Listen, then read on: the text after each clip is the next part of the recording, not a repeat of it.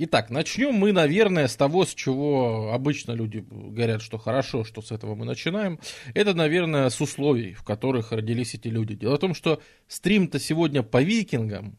Обычно викинги настолько возникают внезапно в истории, что хотелось бы все-таки дать им какое-то достаточно глубокое обоснование, откуда там взялись люди. Территория Скандинавии, территория современных Дании, э, Норвегии, Швеции – это известные нам фьорды, обязательно. То есть это вообще эта территория, да, там Норвегия на 75% это горы. А, Швеция это примерно на столько же процентов лес и горы. Дания на тот момент это совершенно непроходимая местность с какими-то чащобами, э, просто непролазными лесами, которые практически отрезают Ютландию от э, континента. То есть то, что сейчас в Скандинавии все так хорошо, мирно и, в общем-то, удобно для жизни, так не было в древности. И так не было даже в средние века. Это как раз в средних веках и в новом времени повырубят э, все эти вековые леса и все остальное. И как-то приспособят тут для судоходства всякими инженерными Э, стараниями. Но на тот момент это все-таки природа, которую нужно приручать. Жить можно далеко не везде. Э, очаги жизни мы покажем. Приходилось ютиться. Э, во-вторых, ну да, это, собственно, чтобы лучше себе понимать вообще географию этого места и насколько здесь важно мореходство. Потому что по суше, вот это вот бороздить по суше, когда тебе буквально вот эти вот там три километра горного массива, тебе гораздо проще оплыть по заливу, по фьорду, гораздо проще как-то оплыть, чем переться в горы, в леса, сломать себе шею, подскользнувшись на мху на каком-то. В общем, ну его нафиг. Поэтому ходить вообще нужно очень аккуратно по Скандинавии, да, а вообще предпочтительно плавать, потому что иначе закончится это все не очень здорово. Вот подобная местность – это место, в котором жили предки всех германцев, а значит и скандинавов, из которого периодически, то есть вот как часто мы говорим, что вечно, э, что викинги появились из ниоткуда, не-не-не-не-не, из Скандинавии все время выходили и готы, и, и все, все германцы остальные. В принципе, первые люди сюда пришли причем, что значит сюда? Это не на вот эту вот всю заселенную территорию, а, скажем так, ядро цивилизации, откуда вообще люди здесь пошли, это Роскилле и вот эта вот Южная Швеция, и, как это сказать, Восточная Дания, да, современные. То есть это примерно вот этот район, и Осло, вот этот вот фьорд один, врезанный очень сильно. То есть вот так вот вот тут немножко по краям заселенная, и вот это вот ядро, и остров Готланд. Э, вот это вот, скажем так, сердцевина э, скандинавской цивилизации. Впоследствии они будут распространяться на Ютландию, конечно, заселять больше всего в Швеции, заселят Норвегию там на севере, где Трондхайм. Э, вообще первые люди сюда пришли примерно 8 тысяч лет назад. Э, они шли за отступающим ледником. Э, и, естественно, как обычно, люди спрашивают, а зачем вообще люди прутся на север? И часто можно услышать, что да ну. Наверное, люди возникли на севере, а потом уже пошли на экватор. Людям часто сложно себе представить, зачем можно переться людям первобытным куда-то там за полярный круг. Э, дело в том, что первобытные э, люди, которые туда шли, это были охотники, которые шли, во-первых, за отступающим ледником, который стремительно таял, и который, кстати, оставил вот такой вот необычный ландшафт. Э, и, во-вторых, это миграции вот этих вот рейндир, оленей, как это сказать, арктических оленей. В общем, оленей, которые живут очень на севере. То есть одни олени шли за другими это попытки за вот этими рогатыми угнаться, потому что у них миграции очень далекие, они часто перемещаются на большие расстояния, и поэтому люди, в принципе, то есть если общество привыкло на них охотиться, то даже просто переходить на охоту на какой-то других животных, это не всегда, ну, допустим, олени ушли, а пришли какие-нибудь другие животные, на которых можно тут охотиться. Это не всегда целесообразно менять, потому что это придется менять методы охоты, инвентарь, там, все на свете придется менять. И часто первобытным людям было проще идти за миграциями ровно тех животных, там, лошадей или еще кого-нибудь, э, которыми они питались. И, в принципе, заперлись, ну, по крайней мере, в Скандинавию, вот примерно за вот этими э, рейндирами они и дошли туда.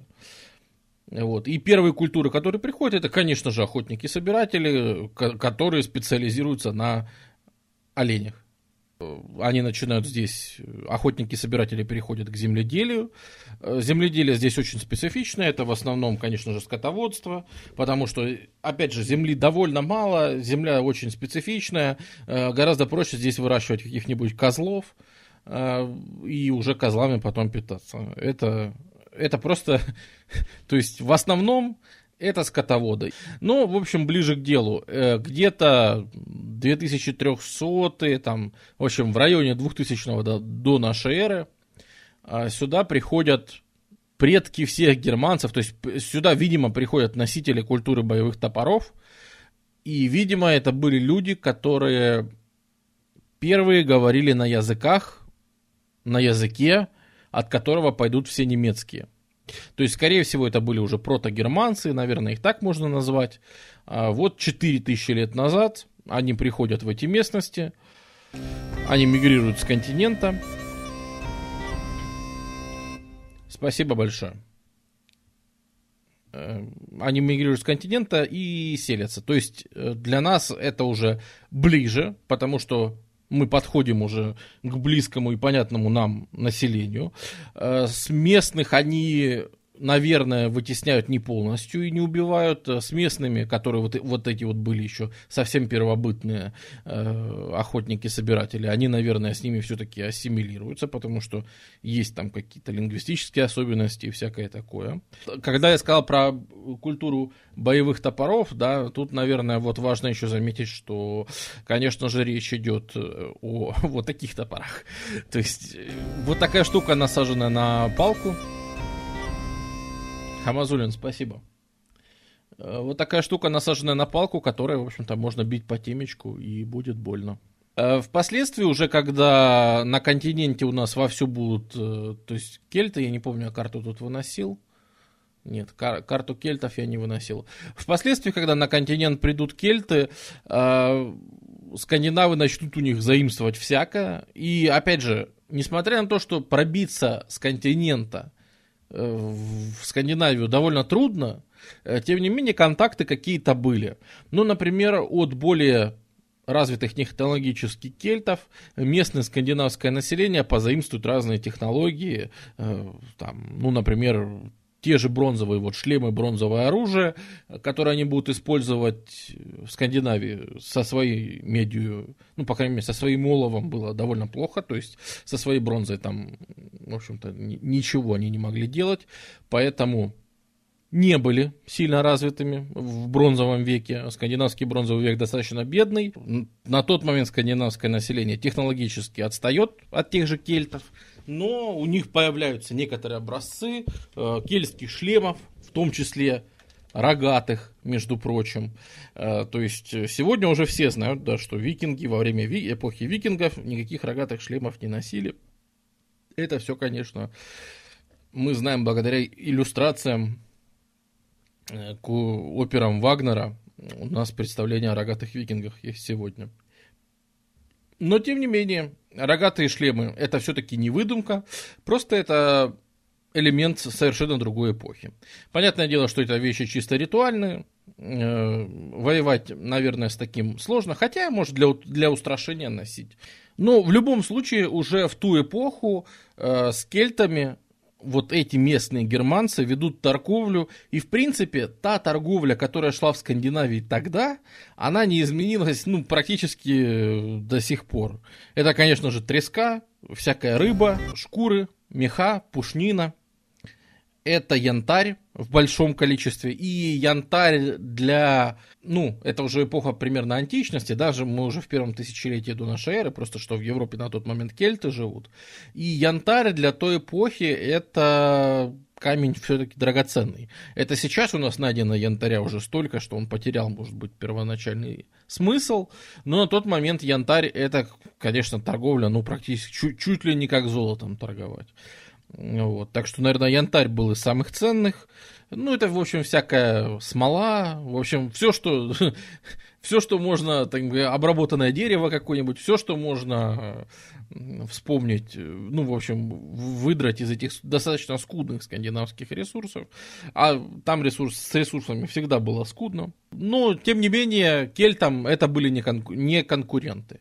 И германцы начинают расселяться по континенту, другие выходить, э, когда кельтская культура будет взаимодействовать с римской, и в результате почему-то э, станет исчезать и захеревать. Это вообще какая-то характерная черта тех культур, которые окружали Рим. В первом веке до нашей эры придет там Цезарь, завоюет там Кельтскую Галлию, э, и, в общем, выйдет к Рейну, и германцев он будет отличать э, на тот момент, ну, уже они германцев отличали. Вот в тот момент, когда у кельтов все стало плохо, э, германцы начинают заселение континента, и это волны, которые будут выходить точно так же из Скандинавии, и в этом отношении эпоха викингов не является, зачем вообще я об этом во всем рассказываю, чтобы просто лишний раз показать, что эпоха викингов не является каким-то страшным исключением, что ничего никогда не было, и тут вдруг поперли из Скандинавии какие-то орды людей. Они перли оттуда при любом удобном случае. Они перли оттуда в первом веке до нашей эры, они перли оттуда во втором веке нашей эры, пойдут оттуда готы, которые, ну вот это изначально это расселение германцев – как раз на места, заселенные кельтами, и уже германцы выходят на границы Рима. Это готы, которые на секундочку дойдут до Крыма и поселятся в Крыму. То есть это нормальное путешествие по расстояниям, это нормальное путешествие. Я бы хотел бы обратить внимание, когда говорят, что вот что это за путь такой из варяг в греки, по Днепру, это же черти где, как они вообще нашли этот торговый путь. Обращаю ваше внимание, что готы в начале нашей эры проделали этот путь, причем не с, не с торговыми целями, а с поселенческими. Готы здесь, на юге, свои первые государства вообще создадут. И будут там всякие германарихи и вот эти все ребята, они откуда вообще окажутся в степях? Вот оттуда, из Скандинавии. И поэтому, в общем-то, все эти маршруты, о которых мы говорим, они не очень-то и новые, потому что когда, например, начнется Германцы, кстати, которые переселятся поближе к Риму, у них пойдет с развитием все быстрее, потому что в этот раз уже не Рим зачахнет, контактируя с цивилизациями, э, то есть не германцы зачахнут, а сам Рим в этот раз. Вот. И поэтому германцы тут в этом столкновении, скажем так, победят, по крайней мере, в столкновении с Западной Римской империей. И в какой-то момент у нас начнется великое переселение народов, когда вот эти вот все массы германцев, они потянутся на запад, на какой-то момент, на 100, может быть 200 лет, действительно торговые связи со, со Скандинавией прервутся, потому что местные как-то уйдут далеко, языки, кстати говоря, разделятся, то есть скандинавские станут отдельными диалектами германских, а потом отдельными языками вот всей этой германской группы. Но даже во время великого переселения народов, когда был тренд, ребята, все идем на запад, все идем на запад, даже тогда на запад шли как мы помним, заселение Англии, э, это э, всякие юты, те же, которые из Ютландии, как ни странно, то есть с территории современной Дании, они плыли в том числе в Англию, то есть там первые английские, германские поселенцы были в то, тоже из, из Скандинавии в том числе. Да, были и саксы, конечно, и, наверное, преимущественно это были саксы э, из с территории современной Германии, но и юты тоже играли в этом роль. То есть, э, опять же, какое мы направление распространения викингов не найдем, оно было не первым, И, ну, то есть оно, конечно, было по-своему уникальным, но не таким, что невиданным никогда. Потому что про восточное направление мы сказали, это были еще миграции готов. В западном направлении это были те же юты во время великого переселения народов, ну там 4-5 века нашей эры. Я бы вообще хотел обратить ваше внимание, почему про викингов я рассказываю только сейчас, потому что на канале э, есть, на моем канале на ютубе, есть плейлист «Темные века», где собраны там, штук 6-7 видео по темным векам.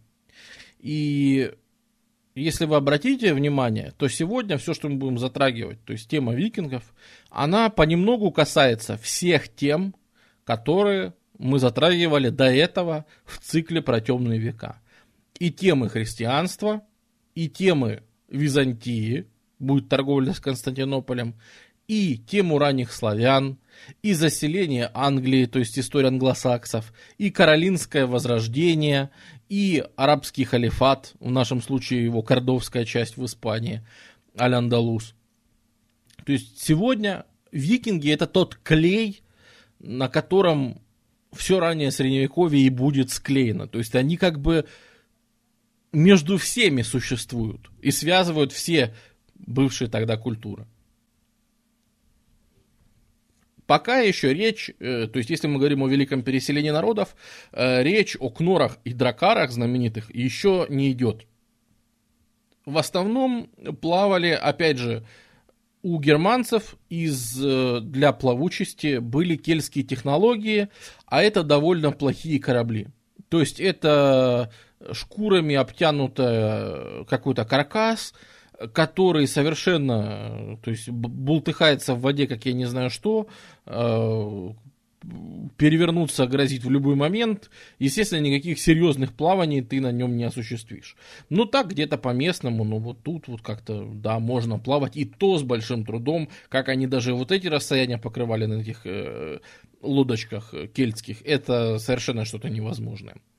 А, потом, разработка кораблей, вот о которых все спрашивают, а как же наши великие прекрасные корабли, она идет как раз, она начинается примерно вот там 5-6 век, здесь, на этой территории, начинается эволюция кораблестроения, которые методом проб и ошибок, они начинают придумывать новые корабли. Дело в том, что в новой Европе, а, в Европе, которую в Германа, в Рима, как это сказать, в романо-германском мире, в новом, то есть когда тут везде поселились немцы, немцы, германцы, то есть было государство франков, э, бургундов, э, в общем, различные тут страны были. В Англии, как вы помните, там э, Мерсия, Уэссекс и все на свете, Корнуолл и, в общем, все на свете.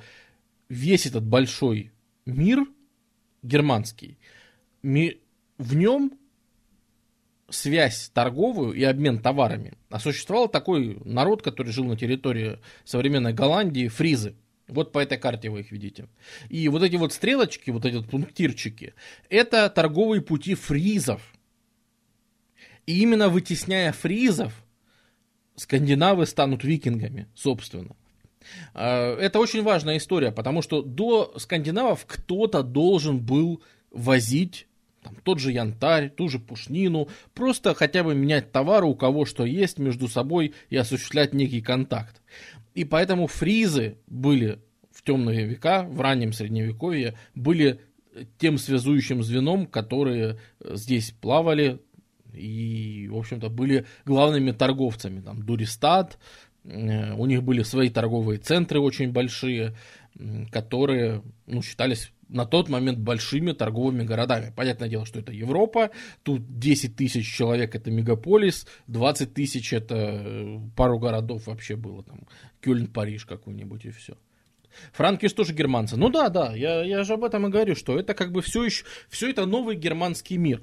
И для, для борьбы с, с фризами, которые использовали еще старые достаточно корабли, э, видно как раз, как постепенно и упорно в течение лет 200-300 э, в Скандинавии идет совершенствование кораблей. они пробуют разные размеры, разные формы. Они пробуют плавать, например, э, мы увидим, что на территории, то есть они пробуют осваивать Балтику. Потому что если на западе между Англией и Скандинавией у нас плавают фризы, да, то датчане э, ну, мы говорим датчане, потому что это территория современной Дании. Это, в первую очередь, это остров Зейланд, э, который короче, остров Зейланд, да, и вот оттуда пытаются они продолжить эти торговые маршруты в Балтику. Например, поселения на территории современной Латвии, этих культур, да, они датируются еще до начала эпохи викингов, то есть уже где-то в 600-х годах нашей эры, э, значит, э, но тем не менее, действительно разрабатывая свои корабли, примерно там, к 700 году они приходят к идее киля, у них в кораблях появляется Э, киль, и э, это позволяет поставить на корабль мачту и поставить туда парус. И это, конечно, корабельная революция, и что интересно, от вот этих вот новшеств, от мачты с парусом и киля до начала викингских рейдов э, нас отделяет там лет 50. То есть, в принципе, практически как только они догадались до технологий, которые позволяют им получить преимущество на море над всеми, кого они знали, то есть над фризами, над кельтами, в общем, всех тут, ну, а уж над народами э, Южной Балтии, тем более, э, они тут же начинают торговать, вытеснять фризов и биться между собой. Э, потому что весь седьмой век... Э, вот как раз неплохая схема различных типов их кораблей. Да, обратите внимание, что на, на осадку этих кораблей, потому что это, конечно, для своего времени это уникальное изобретение, потому что мало того, что их можно собирать вот так вот, то есть для, вам не нужны какие-то верфи, причалы специальные. Потому что крутые корабли были, ну, у кого? Ну, у Византии были крутые корабли на тот момент. Э, но они вот так вот на берегу не строились. То есть они были крутые, но для них нужны были специальные корабелы, специальные пристани, специальные. То есть для них это вообще был отдельный труд. В то время как скандинавские плотники могли быть плотниками, которые собирались корабли, потом сами же на эти корабли садились и, например, плыли торговать или рейдить, смотря уже тут уж что будет. Это, конечно, преимущество колоссальное. Э, плюс, обратите внимание на осадку. Это, конечно, корабли, которые могли заходить, то есть, будучи достаточно большими, чтобы перевозить там, ну, по 50, допустим, человек, э, они при этом могли заходить плавать что по морю, что заходить в реки и довольно далеко проплывать по рекам, э, не садясь на мель. И, это, это, это, конечно, преимущество просто потрясающее. Плюс они, как это сказать, двусторонние, да, то есть они пристали с этой стороны к берегу, и если нужно резко отплывать, они, им не нужно разворачиваться, они просто в обратную сторону начинают плыть и все. Э, хочешь плавать далеко и быстро, используешь парус. Э, если форс-мажор, можешь даже погрести, в принципе. Если уж так тебе захотелось, то можешь погрести. И, ну, в общем, это универсальная, ну, просто таки вундервафля, которая очень скоро принесет свои плоды, потому что, ну, в принципе, именно вот это оружие победы, которое сделает викингов викингами. Можно много говорить о, об их религии, какое она сформировало образ мысли у человека, э, отношение к смерти, отношение вообще к битве, отношение к тому вообще, зачем ты живешь. Можно об этом говорить. Можно также говорить о том, что вот Скандинавия была бедная ресурсами всегда э, в каменный век, в медный век, в бронзовый век. Это был бедный регион. Но как только их научили э, обработке железа и выплавке железа, э, они не сами научились, эта технология к ним завезенная, но тем не менее, оказалось, что уж чего-чего, а железо в Скандинавии, причем хорошего железа, да, никакие, не какого-то там болотного, которое у тебя в руках рассыпается потом, а именно хорошего, высококачественного железа, что для той эпохи, наверное, критично, особенно для элементов брони, э, да, для элементов всего. А, это оказалось очень важно, потому что, во-первых, они смогли подымать, даже делая железные всякие орудия, они смогли подымать тяжелые свои почвы, они смогли сильно увеличить территорию, э, на которой можно было вспахивать, а значит увеличили и свое население. Они сильно увеличили свою выживаемость благодаря шлемам, броне. Э, они учатся делать какую-то броню, то есть э, участки кольчуги, которая не полная кольчуга, но которая защищает там какая-нибудь накидка на плечи кольчужная, они датируются уже там пятым веком нашей эры. То есть у них вот вооружением той эпохи у них было хорошо. У них было очень плохо с э, наступательным вооружением, да, с мечами, копьями. Э, это все они покупали у франков. И вообще франкские мечи, это на тот момент, конечно, да, товар, который им нужен и который часто приходилось покупать, а не завоевывать. А вот потом, купив у франков мечи, уже можно было резать франков франкскими мечами.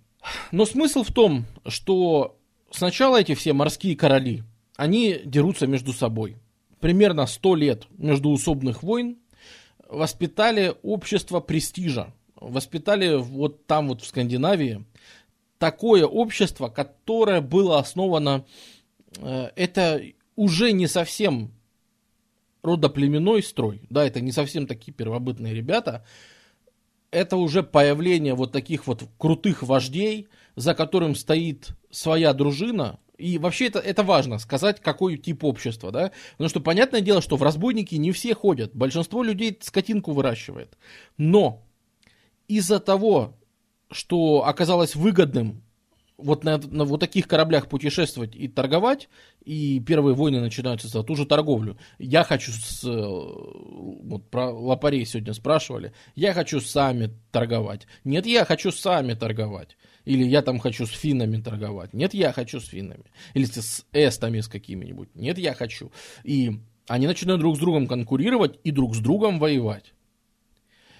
И вот такая вот викинская единица, это вот корабль, ну, ранние корабли, там, 8 века, они в себя вмещают там человек 20, может быть 30.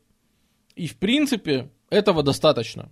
То есть, один человек, командир, за которым стоит 20-30 человек, которые приплывают в какую-нибудь деревню бедных лопарей и говорят, ребята, вот вы всех оленей, которые убиваете, вот теперь вы их несете нам. А мы вам даже что-нибудь подкинем.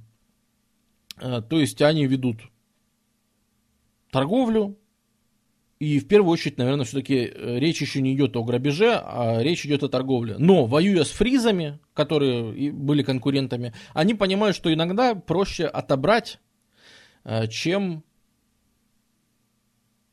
пытаться что-то выторговать. И еще очень важно, да, это общество престижа. То есть институт репутации, он очень важен у викингов. И если ты хочешь самоутвердиться в средневековой Европе, что ты делаешь? Ты создаешь земли, да, ты там раздаешь их вассалам, э, ты показываешь, что вот за мной столько-то, у меня столько-то людей, столько-то там крестьян моих собственных, которые на меня вкалывают и работают. Посмотри, смотри, какой я богатый, отличный человек, смотри, сколько у меня всего есть. В Скандинавии земли очень мало. Ты не можешь физически показать, что смотри, какое у меня большое княжество, королевство, что, не, что угодно ты не можешь этого сделать, потому что ты живешь вот в таком фьорде, и, в общем-то, другой фьорд тебе завоевать практически нереально. И в постоянной войне вот этих вот мелких поселений друг с другом, обратите внимание, скандинавы не создали в бронзовом веке мегалитических построек, типа Стоунхенджа, типа больших вот мегалитических классных ритуальных построек, которые были по всему миру, в принципе. В Скандинавии позже не, не будет городов. Обратите внимание, даже таких больших городов, как Дуристат у фризов, э, таких городов, как э, Руан, как Париж, как Йорк, э, таких городов нет. Для постройки мегалитов тебе все равно нужно концентрированное население. Для того, чтобы у тебя были большие города торговые, э, тебе тоже нужны большие поселения. Э, концентрация населения, да, никогда вот этой высокой концентрации населения в Скандинавии не было, ее просто неоткуда взять. Сам этот фьорд, он, или та территория, на которой ты живешь, даже если это Роскилле какой-нибудь, э, ты не можешь там собрать столько ресурсов, чтобы создать чего-то выдающееся. Поэтому в основном все, чем ты зарабатываешь свой престиж, это награбить чего-то. Это пойти кого-нибудь побить и сказать, смотрите, я их побил. Это выражение вместо каких-то дворцов и вместо вот э, какой-то такой монументальной архитектуры, э, вместо какого-то крутого каменного строительства, это, конечно же, декоративное искусство, да, то есть вот это вот все разрисованные руны, свастоны всякие все остальное, и расписанные там деревянные рукоятки мечей, э, руны на клинках, руны на наконечниках там копий, э, руны где-нибудь на камнях, то есть вот декоративное вот это вот искусство, украшательство, чего-нибудь, что ты носишь с собой. Амулеты какие-нибудь, молоточки Тора, еще что-нибудь, браслетики какие-нибудь, там, фенечки всякие. Э, вот этого очень много, и это очень важно. То есть, опять же, когда они будут грабить какие-нибудь христианские храмы, говорят, вот храмы грабили только потому, что там золото. Не только потому, что в храмах очень много интересных вещей. Например, кадила себе на шею повесил, и выглядишь довольно круто по тем временам. Или там какая-нибудь миска золотая. Это, вот это то, что можно привезти домой и сказать, смотри, я теперь буду жрать из золотой миски. Не важно, что она там использовалась на алтаре, как там э, для причастия, там еще что-нибудь. Это не важно. Я привез домой, смотри, смотри, крутая штука. А там христиане вот эти, вот эти вещи пользовались. А у меня теперь смотри, как есть. То есть э, это, грубо говоря, блестяшки, и казалось бы, ну, блестяшки это же недостойно развитого общества. Но это, это вот такое вот специфическое общество, которое живет довольно-таки рассеянно по деревням. Но этих деревень и всего это очень много. И все эти деревни и все остальное производят в гигантском количестве. Вот эти вот группы налетчиков по 20-40 человек. И в итоге, когда эти налетчики понимают, что перед ними мир, они себя обнаруживают в очень интересном мире потому что давайте еще не забывать, монетки на шею вешали, конечно, в том числе, в том числе, как и в Англии, да, бывало, что и монетки, то есть э, награбили кучу э, дирхемов э, каких-нибудь и дома их складируют, то есть не покупают за них что-то, а складируют, чтобы всем показать, смотри, смотри, склад блестяшек, вот это я понимаю. Вот это круто. Я не могу себе построить тут палаты какие-нибудь шикарные, но склад блестяшек у меня есть. Вот. Ну и тем более, когда они хорошо так угорят по торговле, там уже пригодятся и дирхемы, и все на свете. Потом они и торговать нормально научатся. Но вот всякие фенечки и все остальное, это тоже очень важная часть на самом деле. Были вынуждены. Видар, понимаешь, еще для нас проблема, что вот руны это неполноценная письменность. То есть так получается, что о ранних викингах и об их набегах мы знаем только от тех, на кого они нападали. Поэтому у них такой, скажем так, плохой пиар.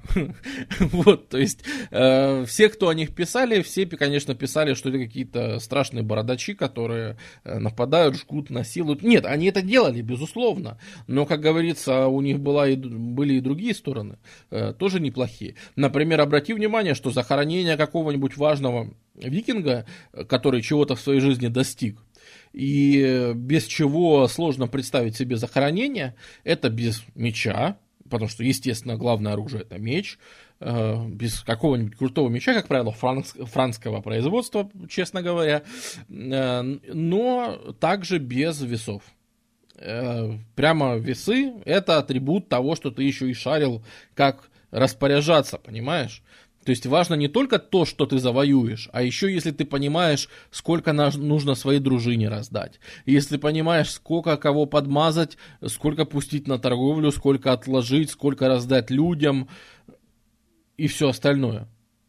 В общем, на, насколько ты рачительный хозяин, это тоже важно. Насколько ты умеешь распоряжаться теми небольшими ресурсами, которые на тот момент у них были. Это действительно важно. Как викинги конвертировали награбленные драгметаллы? Ну, в основном созданием того, что потом назовут э, Northern Trade Arc, то есть северная торговая арка, которую мы еще покажем. В основном они их конвертировали в товары, и с этим проблем не было. И я так понимаю, что своих грабить не принято было. Freemind, дело в том, что поначалу было принято, вот тоже надо этот переход как-то обозначить, да, поначалу было как раз своих-то и принято было грабить. Потому что весь там седьмой век, например, это какие-то войны между э, вот этими морскими как королями, морскими князьями, между вот этими мелкими бандами, ну реально просто бандами. Это постоянная резня между ними. Но в итоге они приходят к тому, что никто не может выиграть нападение на соседний фьорд тебе ничего практически не приносит. Там живут такие же нищеброды, как и ты, которые умеют только резать и убивать. Понимаешь, а забирать у них особо нечего. Ну, козу ты уведешь, вот это ты обогатился. И, а с другой стороны, да, тут же получается что? Что тихою сапою в Европе, вспоминаем, что происходит в этот момент параллельно, в Европе вовсю расширяется Франкская империя Карла Великого она растет, она жиреет, она, у нас происходит то, о чем был уже стрим, который назывался «Каролингское возрождение», рекомендую. И в восьмом веке каролинги выходят, если вы увидите, на границе с, со Скандинавией. Они как раз подходят вплотную. И скандинавы, которые до этого как-то преимущественно торговали по Балтике, и скандинавы замечают, когда к ним подходит Франкская империя, что елки-палки, нападение на какой-нибудь аванпост короли, каролингов приносит денег гораздо больше, чем там десятилетняя рубка с соседями э, в, в Норвегии, понимаешь? Но в какой-то момент действительно викинги определя... понимают, что особенно когда начинают делать набеги на Фризию, в которой уже вовсю присутствуют каролинги, которые там христианизируют всех, и впоследствии, как мы помним, это старая песня о том, как каролинги христианизировали саксов, э, там по 10 раз подряд это пришлось, христианизировать и перехристианизировать саксов. Но смысл в том, что викинги начинают видеть, что они туда, куда они приплывают, торговать то есть они сначала выдавили фризов с родных земель, как торговцев, как посредников. Потом выдавили фризов из самой Фризии, разграбив тот же Дуристат. А потом они стали путешествовать вдоль тех же путей, которые эксплуатировали фризы. И, о боже, что они видят? Что ты приплываешь торговать куда, куда-нибудь на остров Линдисфарн, туда, куда приплывали фризы торговать и все. А там к тебе выходит 10 монахов и говорят, да, конечно, вот то, что у нас есть, вот там наша, вот что у нас есть, вот что у нас есть, предлагают различные товары, а вы с пацанами стоите как-то, оглядываетесь по сторонам, и понимаете, что вот, вот есть вот этот монастырь, из которого они выносят всякие ништяки, а вокруг что-то ни армии нет, ни охраны,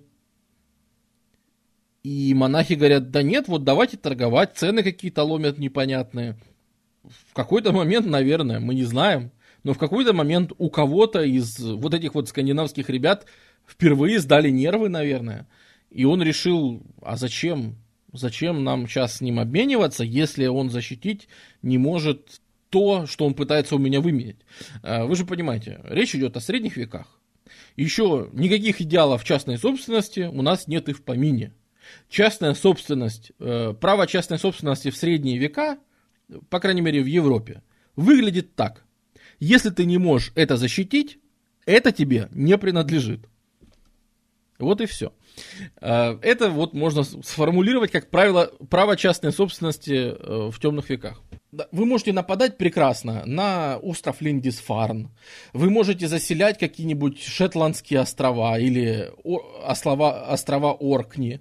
Вы можете плавать и с юга грабить Англию. Вы можете потихонечку в Ирландии приплывать. Да, в Ирландии они вообще видят, что им никто там не может э, сопротивления оказать. Э, они приплывают в Восточную Балтию и там видят э, как сейчас считается, да, по последним археологическим, то есть, по крайней мере, в отчете за 15 год, э, раскопках в Старой Ладоге, там говорится, что, судя по всему, в Старой Ладоге э, викинги появляются бы первее, чем славяне, где-то на полстолетия раньше. То есть они там начали гонять местных финно-угорцев раньше даже, чем начали гонять славяне. Хотя, казалось бы, это же типичная, ну, славянская ну не забава, но как это сказать, дело гонять финно-угорские племена. Но оказывается нет, оказывается даже тут викинги иногда были э, первые на коне, и по крайней мере в некоторых местах были первее. И что интересно, а, почему в Ирландии не могли оказать сопротивление? Ну, во-первых, в Ирландии не было таких больших укреплений. С другой стороны, в Ирландии особо и грабить было нечего. Да? Вот мы сейчас разберем, какой же мир увидели. Э, самое главное, наверное, что тут происходит. В общем, по краям, по берегам тут можно как-то пограбить. А франки крутые, франки сильные. Их вроде бы грабить нельзя. Но очень скоро, после описанного периода, Франская империя начнет крошиться. Опять же, можно послушать другой стрим про Каролинское возрождение. Это в общем, когда там Людовик благочестивый, э, когда его дети начнут там жестью всякой заниматься. А, в общем-то, в какой-то момент э, Каролинская империя начнет разваливаться и сыпаться. И если мы говорим, что у нас есть Карл Великий, Людовик благочестивый, то вы даже на исторические прозвища последующих э, королей франков посмотрите, там, в общем-то, становится все понятно про историю. Потому что там будет Карл Толстый, э, Карл Лысый, Арнольф Ублюдок, Карл Простоватый, тоже очень много чего говорит об этих людях. Ну, в любом случае, то есть это, это и правители, конечно, такие, но и государства начнут сыпаться. Э, хотя каким-то государствам они сами, то есть в Англии той же Мерсии, сами викинги помогут рассыпаться. Но все-таки по богатству вытаскиваемым ничего в Англии даже близко не сравнится э, с теми богатствами, которые викинги начинают вытаскивать из рейдов, э, ходя в рейды на Северную Францию, особенно вот в ту область, которая впоследствии станет Нормандией. Тут, конечно, очень выгодно. Опять же, если посмотрите карту рек, и вспомните, что викинги могут ходить по рекам, то тут все становится понятным. Вы заходите в реки, и, опять же, армия франков, в принципе, могла бы разбить э, этих самых при желании могла разбить викингов. Это не такие большие ватаги. Ну, приплывает там 5 кораблей, на них там по 40 человек. Ну, это, это не супер большая армия, франки имели армии гораздо больше но все-таки викинги гораздо мобильнее. Если они не готовы принять сражение, они просто уплывают, и это будет гораздо быстрее, чем, то есть никакая армия за ними не угонится. То есть, как правило, викинги даже не принимают серьезных сражений. Э, почему ни одно государство не организовало военный поход в Скандинавию? А чем секс-снайпер? Ни, э, ни одна серьезная армия не пройдет по вот этим дремучим лесам. То есть, как мы уже говорили, практически лесами и всем остальным. Ютландия отрезана от континента. Тут непроходимая местность. То есть только флот, правильно? А флот, собственно, ни, ни, ни один флот не может противостоять кораблям викингов. Они гораздо более крутые. Э, то есть, э, пока еще у каролингов был какой-то флот, они еще как-то отбивались, а вот когда постепенно у каролингов не станет еще и флота, все станет совсем плохо. И все станет ну, даже можно сказать ужасно. Ну и вообще, когда получают возможность безнаказанно плавать, потому что на море они просто непобедимы. Э, на море они получают просто свободу действий, э, делать что хотят они в состоянии. И викинги открывают перед собой дивный новый мир.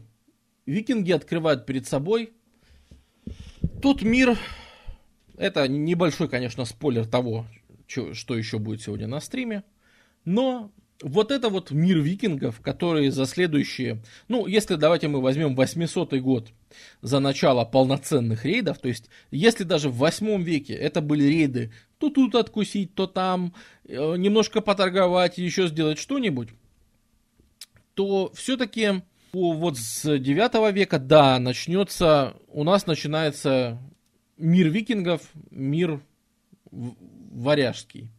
Э, дело в том, что они видят перед собой очень интересный мир, очень интересный, э, в котором дела обстоят так. Представьте себе, что вы себя нашли вот в таком мире.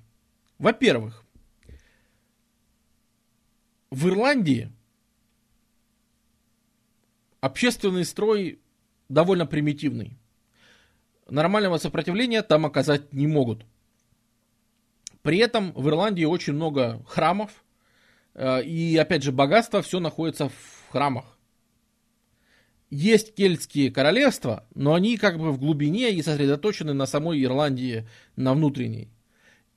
Поэтому грабить монастырь, ну, монастыри и храмы с берега очень выгодно. Никто их не защитит. В Британии там идет постоянная междуусобная война. Э, никому поначалу дела нет до викингов. Приплывай, захватывай сколько хочешь. Пожалуйста. Если мы берем франков, они начинают просто разваливаться, там происходит хаос. Плюс в конце 8 века, э, ну, в начале, в конце да блин, в начале 9 в конце 10, в начале 10 здесь начинаются, потом еще будут рейды э, венгров и большая венгерская угроза для Европы. То есть непонятно кого отбивать. Викингов, которые грабят тут поселения, либо надо отбивать постоянные набеги венгров, ну или каких-то еще ребят с востока. Э, арабы в IX веке высаживаются в Сицилии, в, Юж... Э, в Неаполе. Плодороднейшие земли Южной Италии захвачены арабами. Приходится там постоянно с ними, вот этому христианскому миру, дела иметь. Арабские торговцы, теперь представьте себе другой край карты, они выходят через Каспийское море, выходят к Волге. На Волге там живут всякие, вы помните, народы типа Хазар, типа Булгар и так далее. И на Волге появляются тоже где-то в 8 в 9 веке появляются арабские торговцы на Волге. Поэтому вот Волжский торговый путь, он появляется еще раньше, чем торговый путь по, Днеп, по Днепру. Потому что э, для начала оказывается, что вот эти вот местные племена финоугров, они торгуют с булгарами, а те торгуют с арабами, и тут какие-то товары есть, сюда тоже можно присосаться. Поэтому скандинавы тогда же, в 9 веке, начинают осваивать еще и восточное направление активно. При этом, чем, что они могут предложить? Если раньше они могли предложить там свой янтарь, какую-то треску и еще какую-то ерунду, то, имея доступ к миру все-таки э, арабскому, они имеют самый главный товар, который нужен арабам. Это рабы. Сайга, спасибо тебе большое. Но э, скандинавы узнают, что арабам нужны рабы. Дело в том, что арабская культура – это культура огромных городов. Это Багдад, Тунис, Каир, Кордова. Это по тем временам, особенно по европейским меркам, это ну нереальные мегаполисы. Ну что такое там 20-30 тысяч человек в Париже по отношению к миллиону в Багдаде? Ну, это же, это просто кроха, да, это, это просто несопоставимые э, демографические вообще показатели. И вот эти вот гигантские центры э, мусульманской культуры, они перелопачивают рабов просто как, э, вот, как в топку туда кидаешь, и там рабы сгорают. То есть у них потребность в рабочих руках, то есть в рабских руках, огромная. И оказывается, что можно приплыть в Ирландию, набрать там рабов, и поплыть дальше, сбагрить их, например, в Кордове. Или, путешествуя на востоке, позахватывать всяких финоугров, которые по лесам бегают, или славян, которые тут в это же время расселения больших, э, заселения северо-востока славянами, то есть они тут сталкиваются вместе с ними, или славян, и продать их либо хазарам, либо булгарам, либо впоследствии, когда уже можно будет там как-то выходить напрямую. То есть, а, ну, а хазары и булгары, в свою очередь, продают в Багдад, Каир, ну и так, и так далее, куда им там нужно. То есть, это торговля рабами, которая выгодна, ну, наверное, выгоднее всего. Наверное, это максимальная по выгоде торговля в то время.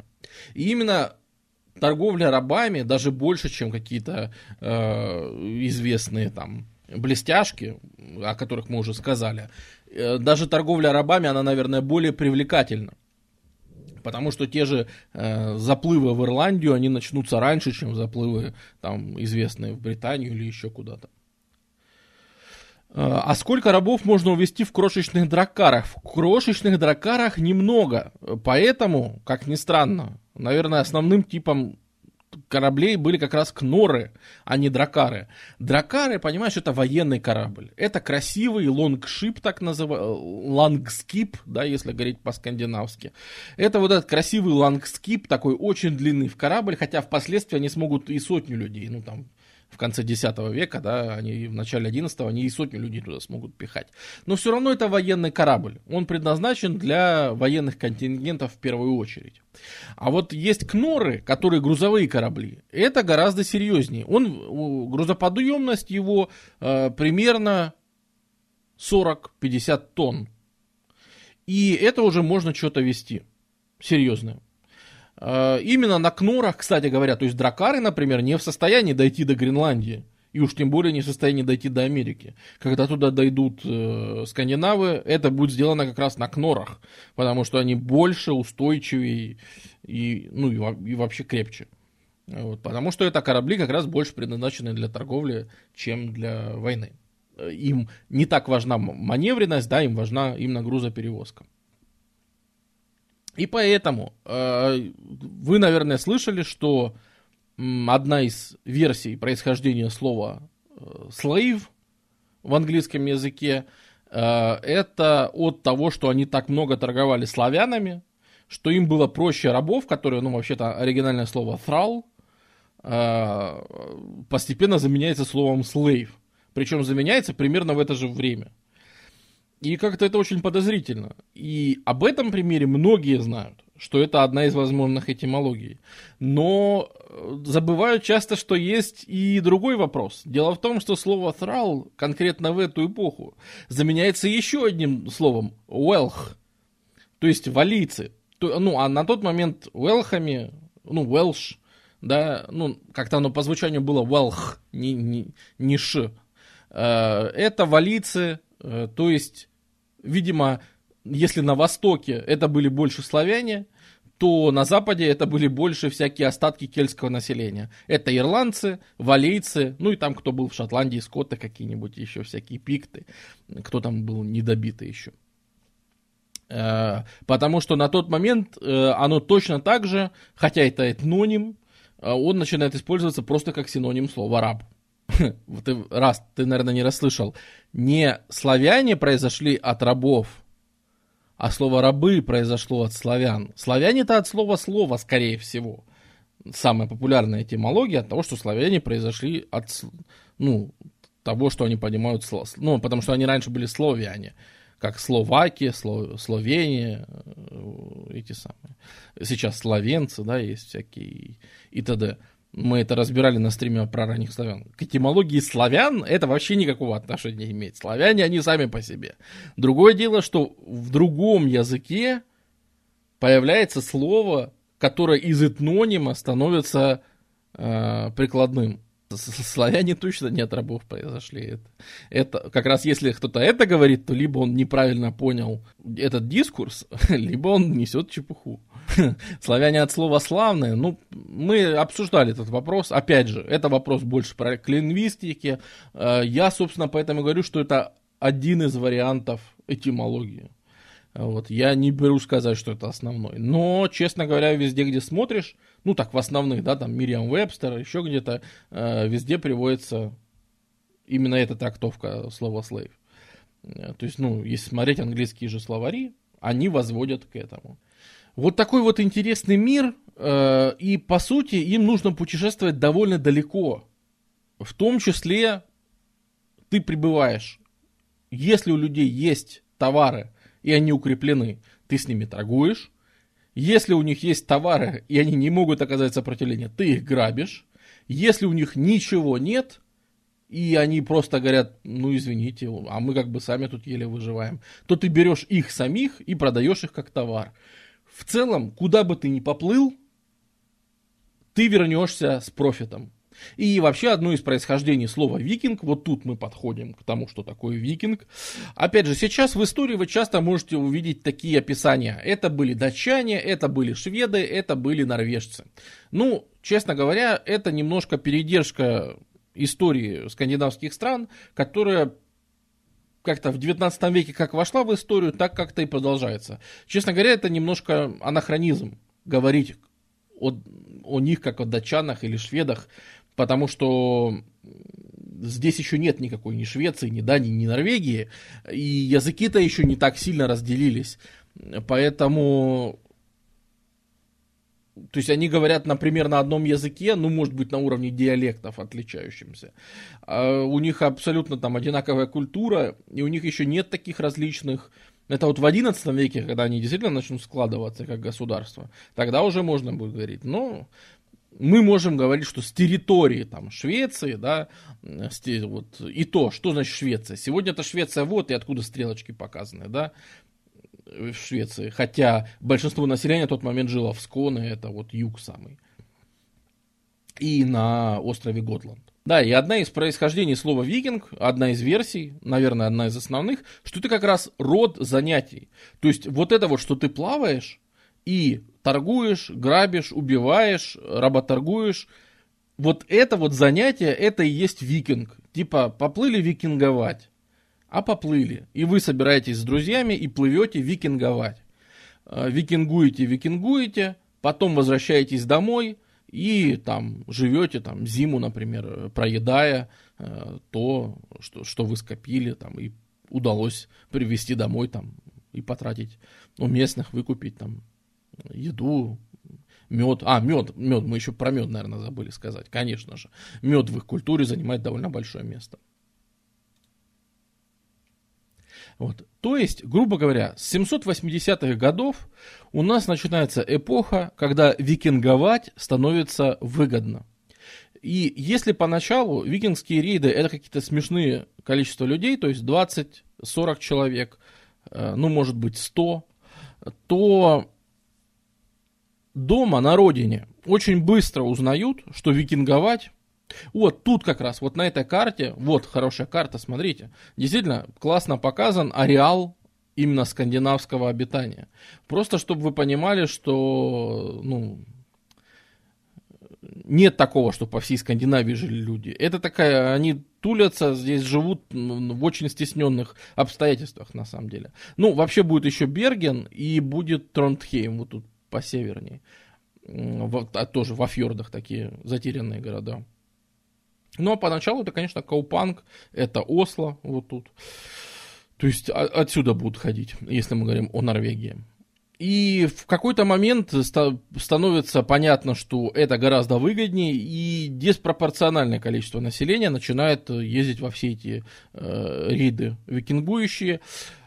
Опять же, вы ездите грабить, куда вам хватит смелости. И на любой вкус. Любишь исследовать. Э, едешь, заселяешь острова Оркни, Шетландские, э, впоследствии откроют Исландию, и вы там живете как поселенцы. То есть туда поедут немножко другой тип людей, которые просто ищут землю, где бы им поселиться.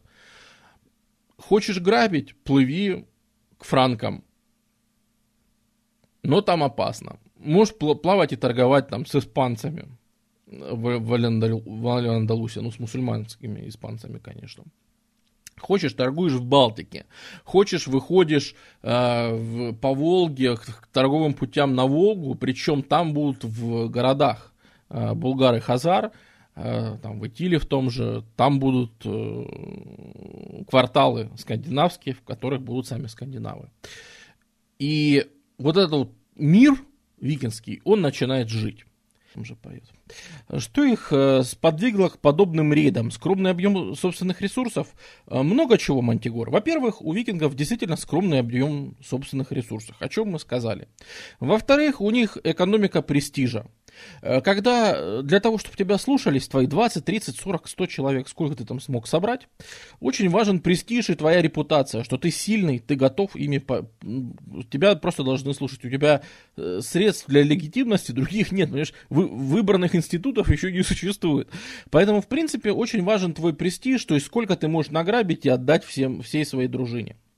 В этих условиях, э, при вот таком вот важности престижа, оказывается, что не престижно взять и запыщить в соседнем фьорде такого же бомжа, как и ты. А престижно поплыть куда-нибудь на север Франции и там от франков привезти там золотые кубки, еще что-нибудь, в общем, показать, что вот, вот что ты можешь делать, понимаешь? Там целая империя, которая ничего не может сделать против этих наплывов. Ну и, конечно, легкость, с которой можно отобрать, потому что поначалу это будет действительно очень легко. И, ну а почему бы и нет? То есть, э, какой дурак в темные века будет торговать, когда можно забрать силой?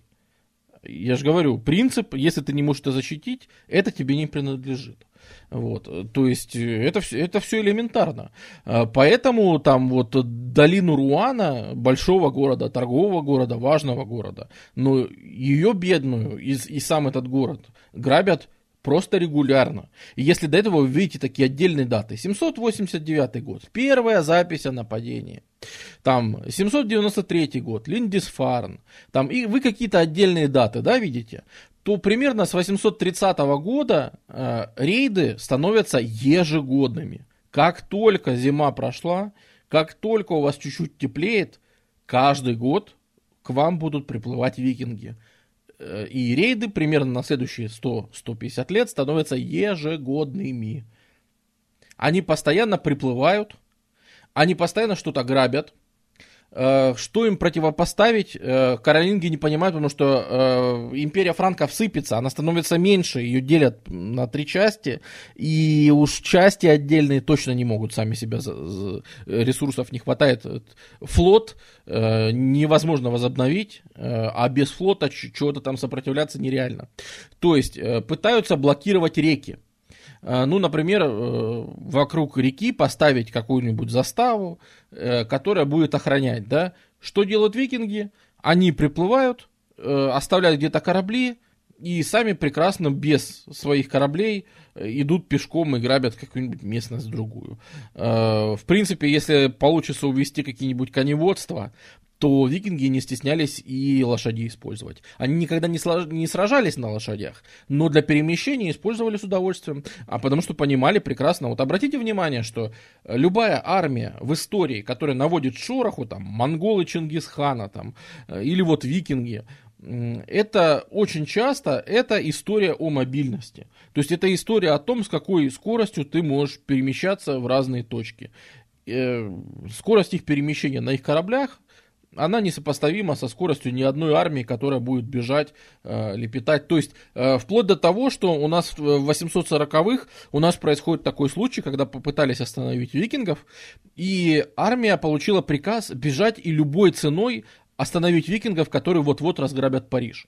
И они ломанулись все туда, на викингов, и франкская армия приходила по частям. Так как кавалерия ускакала вперед, пехота из одной там области пришла быстрее, а королевская гвардия пришла еще быстрее, и викинги их вот так вот по частям и разобрали. Кроме того, э, в религии викингов, наверное, религия это тема для следующего стрима, но религия викингов предполагала человеческие жертвоприношения, они этого не стеснялись. А зачем же приносить кого-то в своих жертву, да, если можно вот этих вот франков прекрасных э, принести в жертву. И они как бы, когда они разбили там какие-то авангардные части, они взяли всех франков там во славу Одина, развешали на, все, на деревьях. Вот. И как бы прибывает основная часть франкской армии, э, смотрит, а на деревьях гирлянды висят в виде их друзей. И она разворачивается, и королю франков говорит, знаешь что, с этими ребятами сам разбирайся, а мы пошли отсюда. И просто армия разбегается. То есть буквально в районе там несколько сотен, э, там, 400 викингов, они там несколько тысячную армию в результате, да, то есть если бы армия подошла бы там составом в 5-6 тысяч, она бы, наверное, этих викингов просто бы съела бы без соли. А так, она ничего им не смогла сделать. А, и когда даже солдаты отказываются сражаться, то у тебя шанс один э, заплатить данный заплатить э, так называемое датское золото, э, данское золото. То есть мы вам, ребят, мы вам заплатим, мы вам хорошо заплатим. Только, пожалуйста, не грабьте нас. Викинги говорят, что? Что? Как это вообще? Подожди. Я, я правильно услышал? Теперь для того, чтобы мне стать богатым, и получить блестяшки, показать, что я крутой, мне теперь вас даже убивать не надо? Мне достаточно просто приплыть, и ты сам мне все отдашь? Ну да, да, только, пожалуйста, не грабьте. Хорошо, говорят викинги, берут это золото и по реке уплывают на 20 километров дальше и грабят там. Если там им платят и говорят, пожалуйста, не грабьте, мы вам вот тут все деревни скинулись, вот, пожалуйста, вот вам, вот вам дары, только не грабьте нас, пожалуйста. Они говорят, хорошо, спасибо, еще 20 километров по реке проплывают и грабят там. Если там дадут, ну, в общем, схему вы поняли. То есть, это же в худшем случае тебе придется кого-то вырезать и забрать деньги.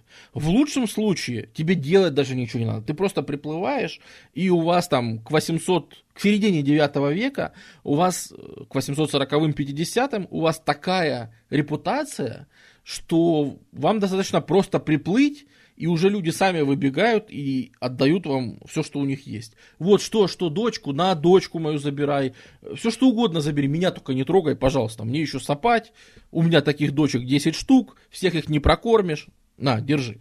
Э, это женщины считались абсолютно законным лутом. Э, женщины в числе клада э, считались очень хорошие. Плюс, ну, правда, мы тут, ну, надо смотреть, какие женщины. Да? Викинги четко делили там красивые, некрасивые, которые можно брать в жены, которые лучше продать как наложницы. И обычно за красивых женщин все равно больше платили в мусульманских странах. То есть какая-нибудь славянская наложница стоила 70 дирхемов, если ее продавать на севере Европы. А если тебе получится ее довести до рынка сбыта, то есть на, в Багдаде такая же, которую ты мог купить за 70 дирхемов, э, уходила за тысячу, за две тысячи, за три тысячи серебряных дирхемов, на секундочку. Ну, наверное, это были действительно красавицы по меркам своего времени, но, то есть, э, в рамках профита это было, ну, вот, вот вы себе можете представить, какой навар. То есть, в 10, 20, 30 раз прибыль э, легчайше. А, вот, поэтому э, Дирхем это арабская, ну, халифатская серебряная монета. Вот это то, что викинги очень сильно любили. Собственно, этих дирхемов, что на Руси, что в Швеции, в Дании, в Норвегии находят э, просто, ну, то есть десятками тысяч монеты. То есть десятки тысяч монет даже сейчас находят в захоронениях, там еще где-то. Вот, потому что э, захоронение, это же серьезное очень захоронение. Э, то есть с тобой можно корабль закопать, э, с тобой можно, ну, естественно, мечи, опять же, франкские в основном. Э, то есть обратите внимание, что мечи при этом франкские, вооружение все равно лучше, чем франки, никто не производил. И все равно викингам приходилось их выторговывать или что, а потом идти этими же мечами и рубать. Вот. Это же обязательно какая-нибудь охранная руна будет э, изображена. Ну, тебя там накрывают плитой какой-нибудь. И на плите изображена руна, причем лицом к тебе, к мертвому. То есть руна изображена не для кого-то, это не надпись типа здесь похоронен такой-то. Эта руна охраняет могилу, чтобы ты не вылез. Э, потому что у викингов есть вот это вот отношение к помершим, что надо похоронить. Почему, кстати, викингские захоронения это такой клад? Почему вот эти вот курганы викингские, это такая прекрасная археологическая раскопка? Почему можно сразу узнать, что это викинги? И почему в них... Дело в том, что в их культуре правильно захоронить человека это очень важно. И это вам не легкие какие-нибудь римские фичи, это вам не, извините, южные вот эти вот нежные вещи, типа, ой, я неправильно похороню своего предка, и его душа никогда не будет знать покоя. Не-не-не-не, вы не понимаете викингов. Если неправильно похоронить предка, предок вылезет и сожрет тебя нахрен, реально физически, просто счавкает. То есть э, защищать о том, чтобы он не вылез из могилы, надо не потому, что он будет неприкаянным, а потому, что он был, будет реально зомби, он будет мертвый, придет и тебя там холодной своей рукой среди ночи схватит за ногу, если ты ее опустишь с дивана, там, ну, это известная, да, история. И, в общем, утащит куда-нибудь к себе. Поэтому надо очень внимательно следить за тем, чтобы там был похоронен по всем правилам, чтобы везде охранные руны стояли где надо. И ни в коем случае, потому что это очень, очень важная тема. Вот, поэтому, э, поэтому, зато теперь все вскрывают э, ученые э, археологи с радостью вскрывают все эти могилы и там находят ну, много чего, потому что знают, как искать, где вскрывать, вот, и находят то, что нужно там, где нужно. Э, расскажи, пожалуйста, где викинги научились так хорошо сражаться. Ну, что значит хорошо? Э, то есть, э, викинги не были непобедимыми. Вот эта вот история о том, что викинги это какие-то супермены, да, что это вообще непобедимые ребята, ну, это немножко преувеличение. У них были какие-то тактические вещи. Я же говорю, у них было хорошее железо там. То есть, хорошая броня викинские шлемы, там, вот это все было, ну, нормальное у них был доступ к хорошему франкскому оружию. Это да. Они сражались в формации стена-щита.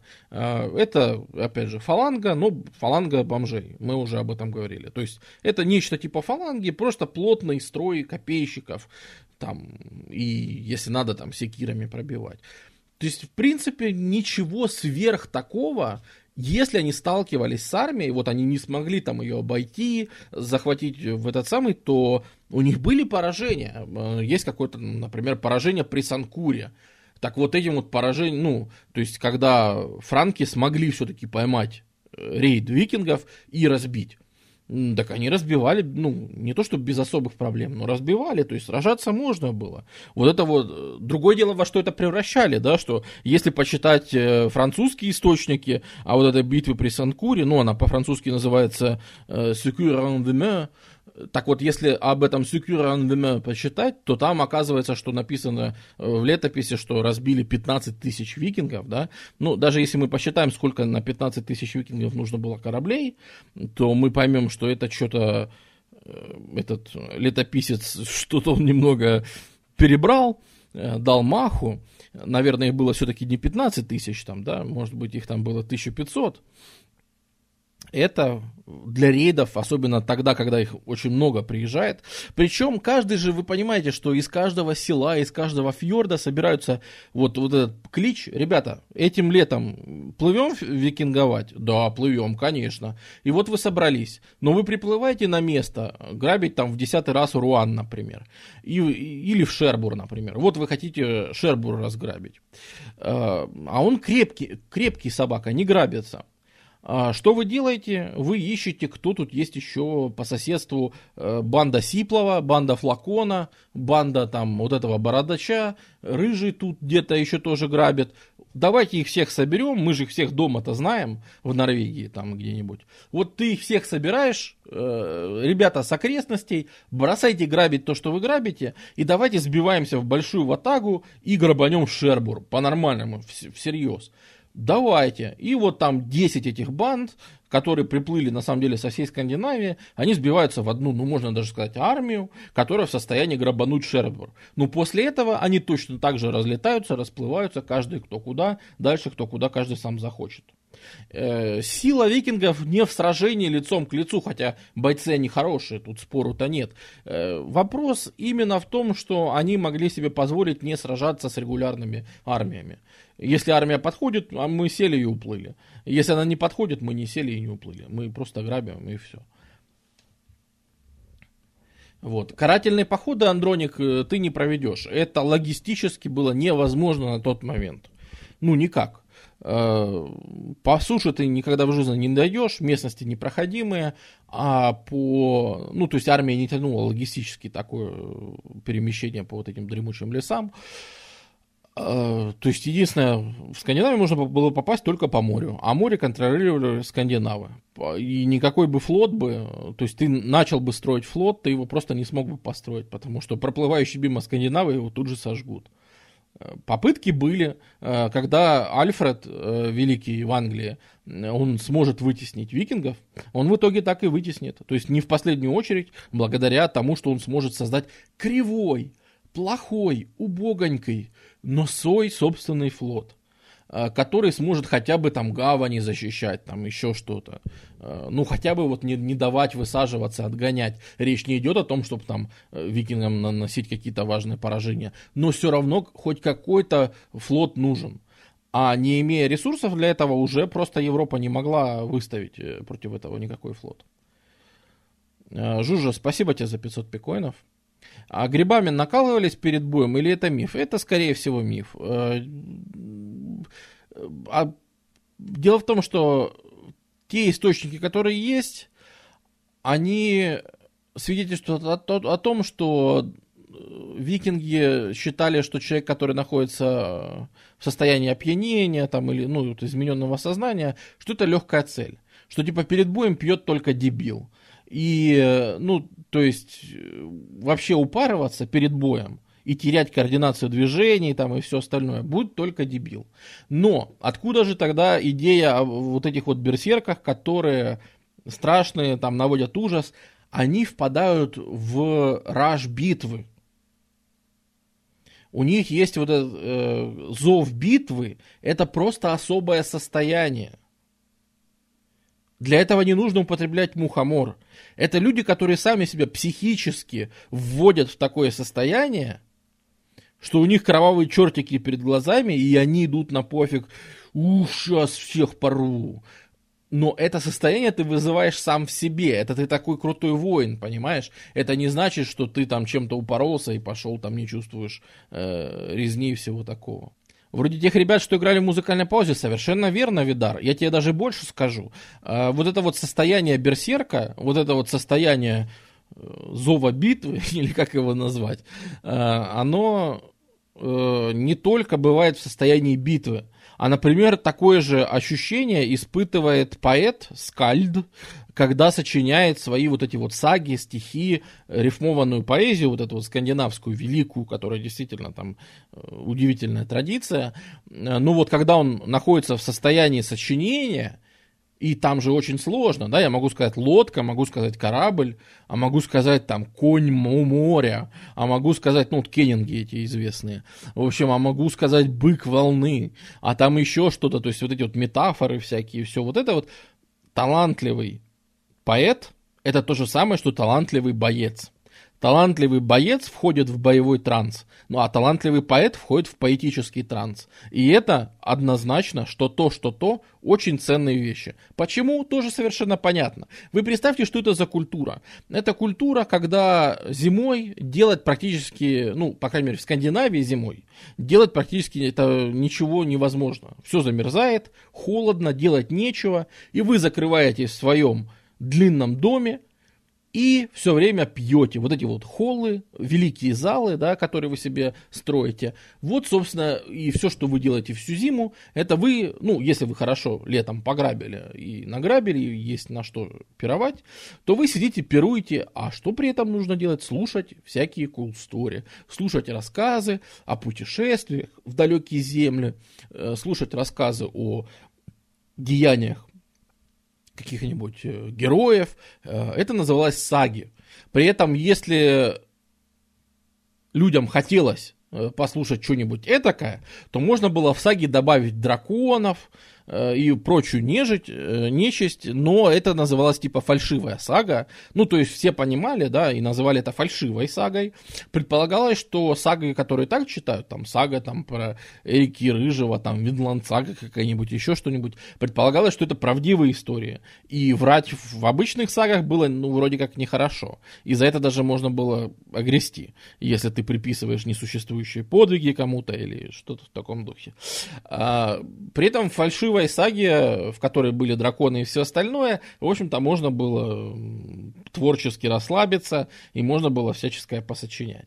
Э, там были э, всякие Сигурд, ну, вот эти вот общегерманские темы, ну, Зигфрид, который там убил дракона, да, э, Сигурд подрезал там, в общем, какого-то дракона, который заляпал его своим ядом, Э, вот. А чтобы в яде не утонуть под этим драконом, он до этого выкопал там специальную ямку. В общем, в, в общем, как всем интересно. Если как в Биовульфе, как везде. В общем, это, это стандартная история.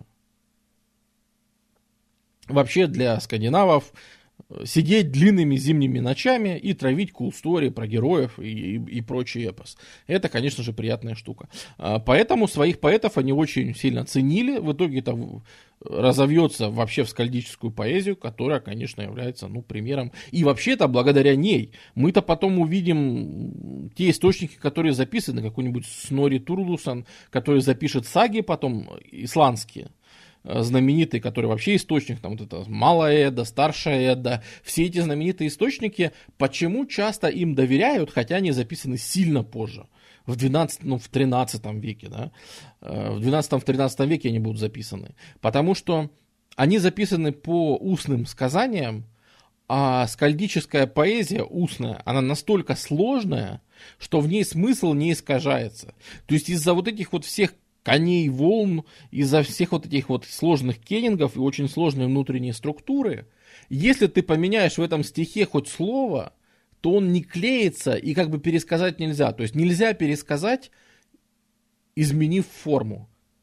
Поэтому передаются, оно передается очень точно и доживет до каких-то, ну, до тех времен, когда уже появится христианство, появится письменность, и можно будет нормально записать. Напоминаю, что руны это не письменность. Напоминаю, что руны это такая недописьменность. Это, опять же, откуда взялись руны, есть э, разные теории, но по основной теории, э, которая есть, э, руны это надписи этрусков, ну или, в общем, северно-италийские какие-то алфавиты, которые в свое время через кельтов, через вот эту всю культуру попали к германцам туда и там развивались. В общем, сначала было 24 значка рун, там потом 16, потом 8, 1024, 2048 и так далее.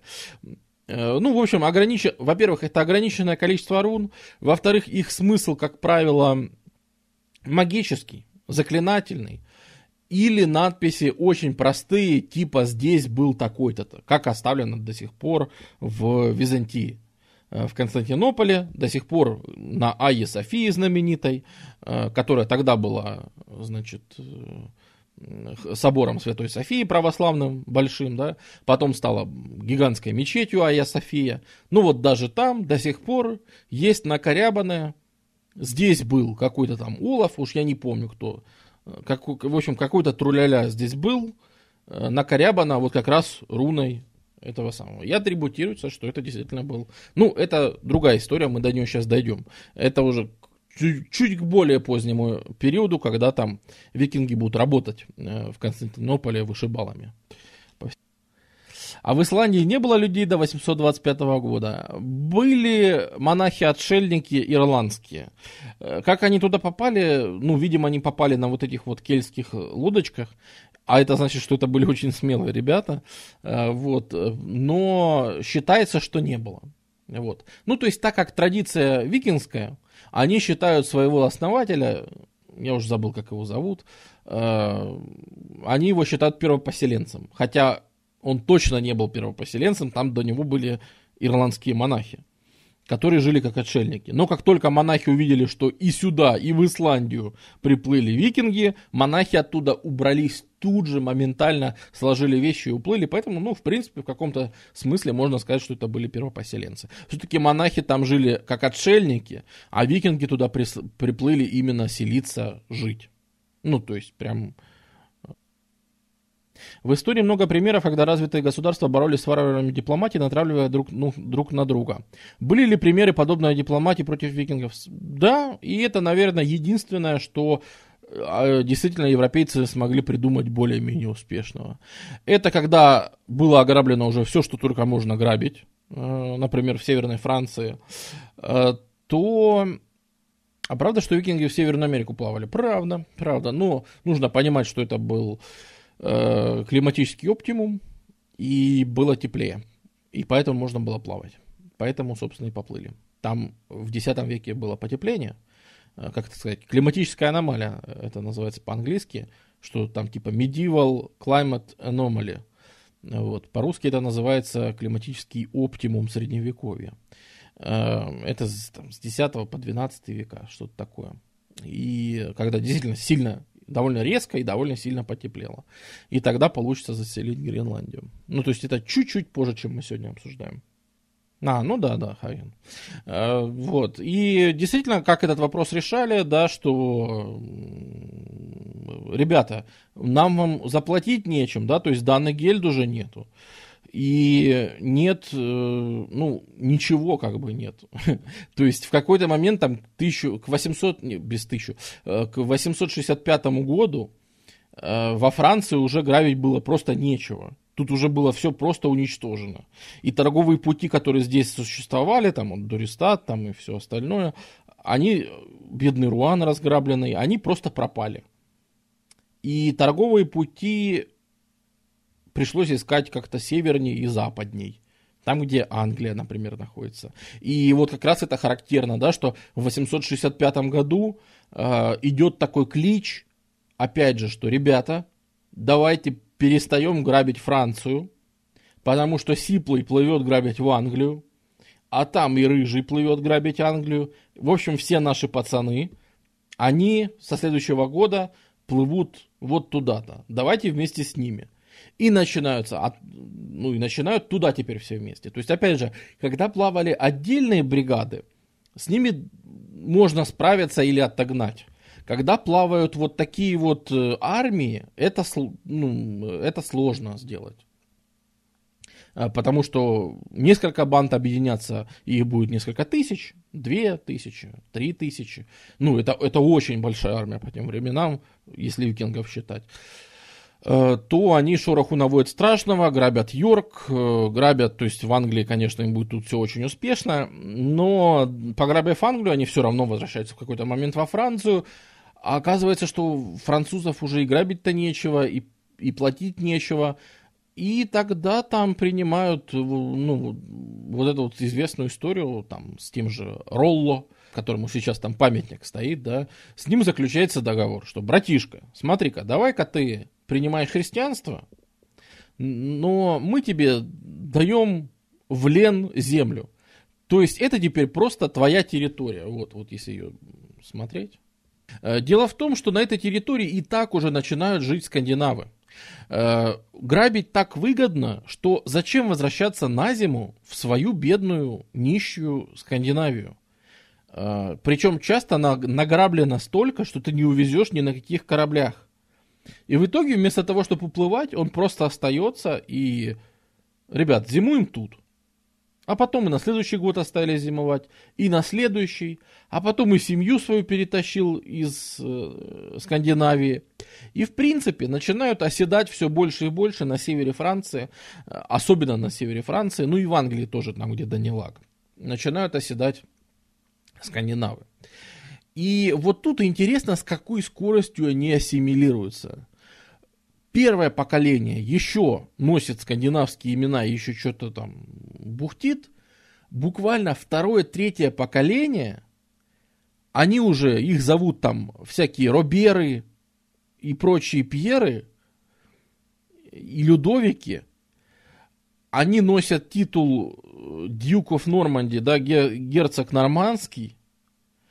И любой приплывающий викинг там в 900-х годах – любой приплывающий викинг, то есть там спустя полстолетия, да, э, он приплывает сюда грабить, а к нему выходят, казалось бы, такие же викинги, которые говорят, что, а ты что тут забыл? А, дают ему палку, говорят, вот твой конь, а теперь давай шуруй отсюда, и чтобы следа этого его тут не видел. И они уже начинают эти земли защищать, как свои, и даже говорит, ничего себе, мне тут сам король франков эту землю отдал. Ты что думаешь? Я, я, я хозяин этой земли. То есть то, чего нельзя было достичь. Да, изначально говорили мы, что откуда появился грабеж? Оттуда, что в Скандинавии нельзя создать большого протяженного государства на тот момент. А во Франции можно. Даже будешь ты не королем, а даже ты будешь герцогом. Но герцог во Франции это престижней в неизмеримое количество раз, чем очередной э, морской королек из Дании или Швеции. Зачем я тут это включил?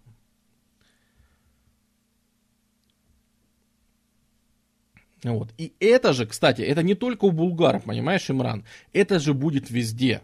То есть вот эти вот викинги, которые так готовы и так дерзко куда-то бросаются, они везде будут ассимилированы. В итоге везде, куда они придут, они будут ассимилированы, кроме тех мест, где никто кроме них не жил, да, кроме э, север там Шотландии самый, э, острова вот севернее Шотландии, кроме э, Исландии, кроме Гренландии. Все.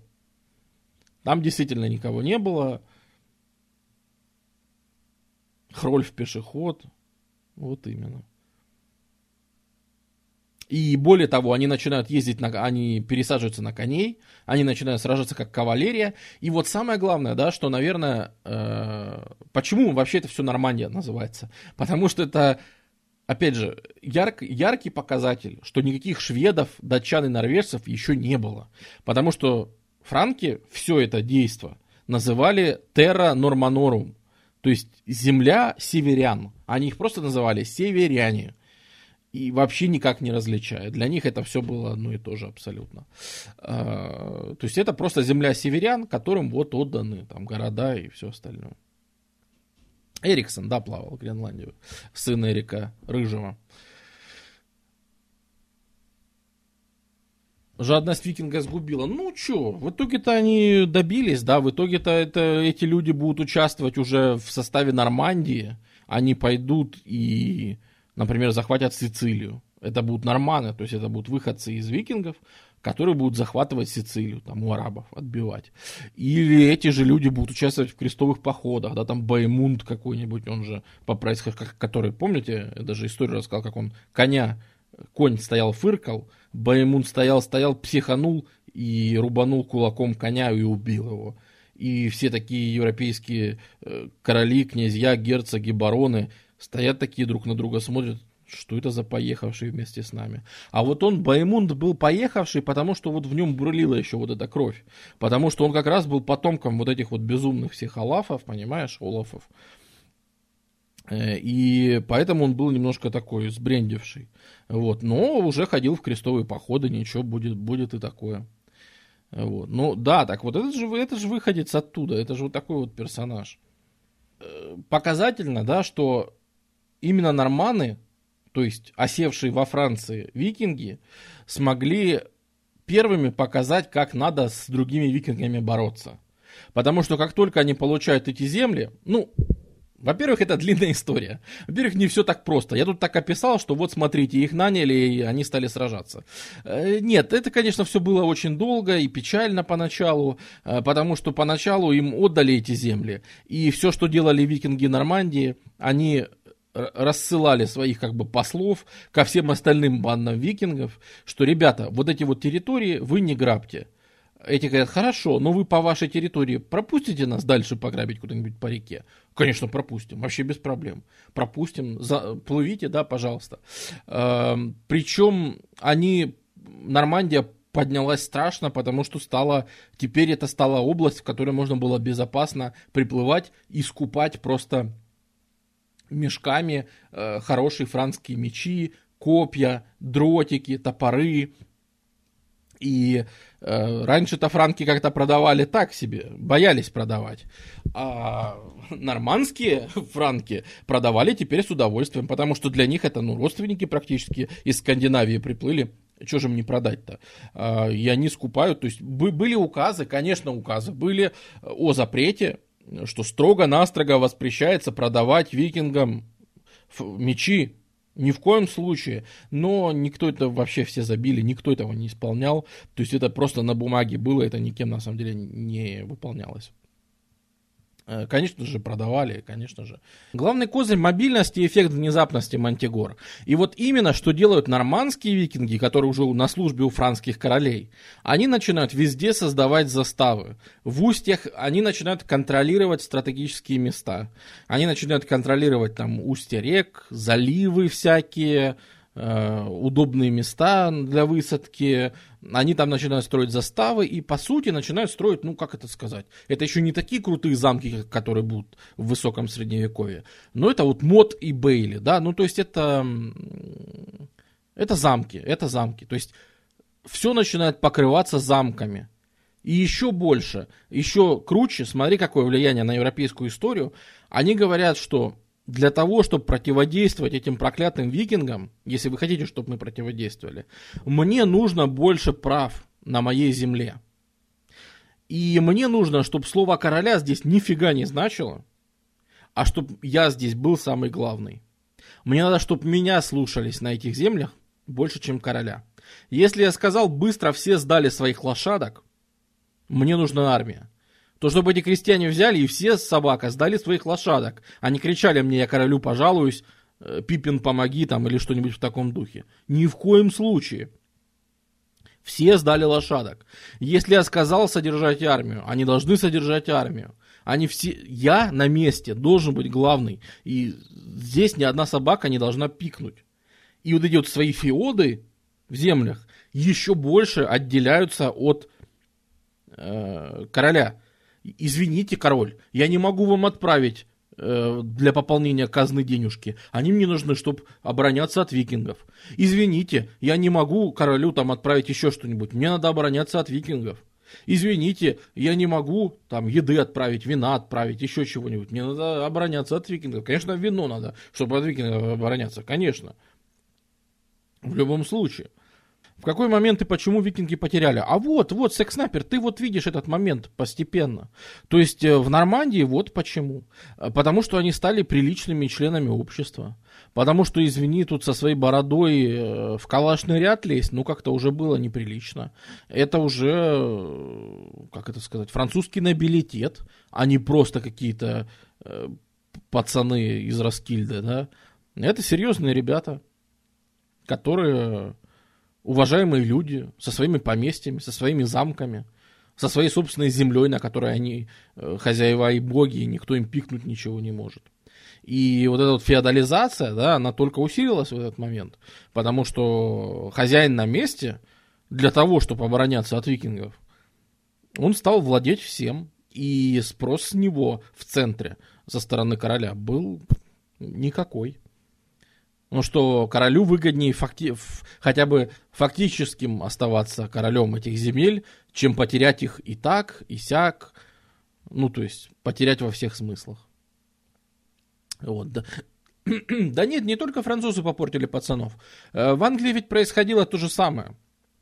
В Англии, пожалуйста, в Англии там происходили ведь наверное, больше всего потерпела Англия от всего этого, потому что именно в Англии именно в Англии постоянно шли высадки, и там, по той же Англии несколько лет ходила великая армия викингов, это вот как раз Ватага, которая не, не, не поехала э, в этот самый, на зиму в Скандинавию, а просто ходила и рушила там бедную Мерсию, грабила. На тот момент Мерсия была гораздо больше, чем Уэссекс. Э, вот. И вообще Уэссекс поднялся из-за того, что Уэссекс как раз грабили мало, а грабили врагов Уэссекса, которые были по берегам везде. И их всех завоевали викинги, а потом Уэссекс окреп и смог сам чего-то делать. В итоге объединил Англию. И, ну, это, опять же, это мы рассматривали на стриме «Англосаксы и рождение Англии». Эм, в итоге э, датчан становится, ну, данов, норманов становится так много в Англии, что они реально приезжают сюда просто жить. Э, то есть они уже не приезжают сюда пограбить, они приезжают сюда просто жить. Они основывают э, здесь массу своих городов, ну, там, Дерби, еще некоторые. Э, это чисто городские, э, ну, торговые города, тот же Йорк. И, кстати говоря, в Англии они еще занимаются тем же самым, чем будут заниматься на Руси. Это в смысле перетягиванием кораблей. Чем оплывать Англию по кругу, они будут из Йорка по рекам тут доходить до сюда, будут вот волоком перетаскивать и отсюда доплывать до Дублина в Ирландии. То есть в Англии они занимаются вот тем же самым, И в Англии самое важное, что они селятся в большом количестве. В Англии их будет больше всего, э, больше, чем везде, чем во Франции, чем, вообще, чем везде. И на, они окажут страшное влияние на английский язык, они окажут огромное влияние на английское право, культуру, э, на все. Вообще вот, на, вот, вот в этой вот области законы будут датскими. Законы будут такие же, как в Скандинавии. Вообще право будет типичным германским правом таким же, как везде. Там вот эти вот английское право, которое начнет подниматься в тот момент, которое пыталось к римскому апеллировать, здесь не работает. Здесь работает германское право со всеми вытекающими. А что такое германское право? А это, например, если ты не прав, если ты действительно украл козу, но человек, который тебя обвиняет, выходит, запинается и мямлет, говорит, вот эту козу, козу у меня украл, это э, не может никак ничего сформулировать, а ты берешь и красиво всем зачитываешь. Говоришь там, что нет, козу я не крал, как я мог украсть, я в этот момент был там-то, бился с тем-то, я там делал то-то, и вообще рассказываешь прекрасную историю. Даже если присутствующие многие понимают, что ты затираешь, но ты красиво затираешь, то в итоге могут принять твою сторону. Э, важно, как ты себя ведешь на суде. И, ну, как ты хорошо одет, красиво одет, выказываешь ли ты эм, э, какое-то внимание судьям, э, показываешь ли ты, что, как ты их уважаешь, как ты, опять же, как ты говоришь, как ты ведешь, как ты выглядишь. Это тоже очень важно. А само преступление, это все-таки немножко вторичный вопрос. Плюс само преступление можно очень по-разному судить. Ну, например, убил ты человека. Вообще-то за это полагается изгнание. Но если ты пришел с повинной и сказал, ребята, там шел какой-то хмырь, и я его убил, то за это тебя не изгоняют, смертной казни не было. Кстати говоря, во всей Европе всех казнили и вешали, да, а у норвежцев смертной казни не было. Максимальное, что могли сделать, это изгнание. Опять же, это очень серьезно по тем временам, но если тебя изгнали, ты говоришь, собираешь своих друзей, говоришь, ребят, меня изгнали, мне теперь делать нечего, придется поплыть и грабить кого-нибудь. И вот, собственно, это тоже, кстати, очень сильно способствовало формированию вот этих вот зарубежных флотилий. Собственно, Эрик Рыжий, который в Исландии, э, это в Гренландию приплывет. Эрик Рыжий вообще-то подался на все эти путешествия, потому что был изгнан э, за убийство э, на три года. Вот потому что он пришел и сказал, ребята, я не виноват, встретил тут вашего в лесу, мы там с ним что-то не поделили, и я его зарубил. И тебя изгоняют всего лишь на три года. И вот пока три года он был изгнан, он как раз поплыл и открыл Гренландию. То есть это был один из способов всяких пассионарных личностей отсылать куда подальше. Вот. Но смысл в том, что вот тут было датское право работало. А если нет друзей, ну, отписка. Если в средневековом мире у тебя нет друзей, то вообще твои шансы не то, что там на выживание в сложной ситуации, а вообще твои шансы просто на жизнь ну, они, в общем, отписка, я очень извиняюсь, но я бы на тебя не поставил бы. То есть говорили, кто из вот этих вот ребят придет к успеху, да, и у Скеду Генгана, он говорит, у меня есть 100 друзей, да, а ты говоришь, у меня есть 100 рублей, например. Вот, наверное, 100 друзей было ценнее. Э, к сожалению. Или к счастью. Тут уж кому как. Кто-то жалеет кто-то не жалеет. Но если за тебя было некому поручиться, то судьба твоя была незавидная.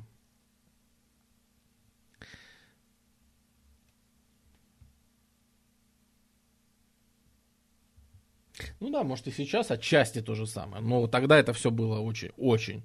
А, как раз Литен, э, я тебе так скажу, что если тебя зарубили, и приходит мужик и говорит, извините, я тут э, вашего, значит, этого самого э, корзиночку зарубил в лесу, а никто не, даже о тебе не отозвался, типа, э, это был мой друг, или э, это был там мой брат, то ему вообще ничего за это не будет. То есть, если нет стороны, которая бы сказала, э, а что это ты его убил, то его даже изгонять никто не будет. Ни на три года, ни навсегда, вообще ни на когда. Он просто пойдет себе и будет дальше жить. За твое убийство никому ничего не будет, понимаешь? Вот этим опасно.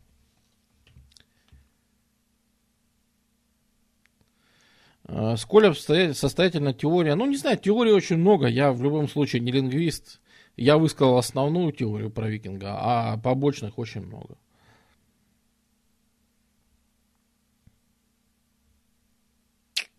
Такие вот дела.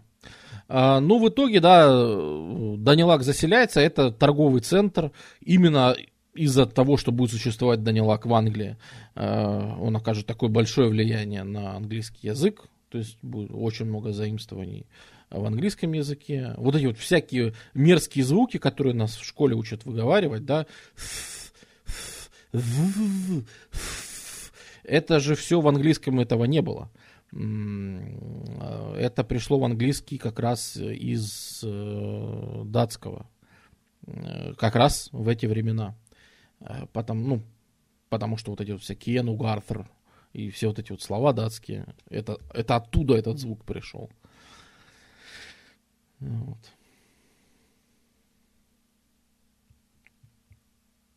Э, но в итоге, в итоге э, здесь это как раз будет область, в которой медленнее всего будут перевариваться датчане. Уж э, слишком много их тут будет. И датчане, они действительно переселенцы были в основном из Ютландии, из Зеландии датской.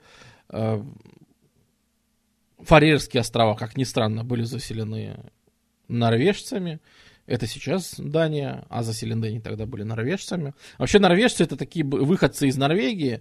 Э, это были такие, наверное, больше путешественники, потому что они что-то все открыли. Там Эрик Рыжий тот же был норвежцем. Ну, норвежцем, опять же, не по стране, не по государству, а просто выходцем с территории современной Норвегии. Агрессивная толпа против ярких индивидуалистов. Ну, Бибка, ты сейчас описал просто просто всю историю, кроме 21 века, наверное. Вот. Да, наверное, и 21 век тоже. Ну, просто в меньшей степени. Так, наверное, наверное, нужно сделать еще один перерыв. Что-то я подустал. Хотя всего час прошел.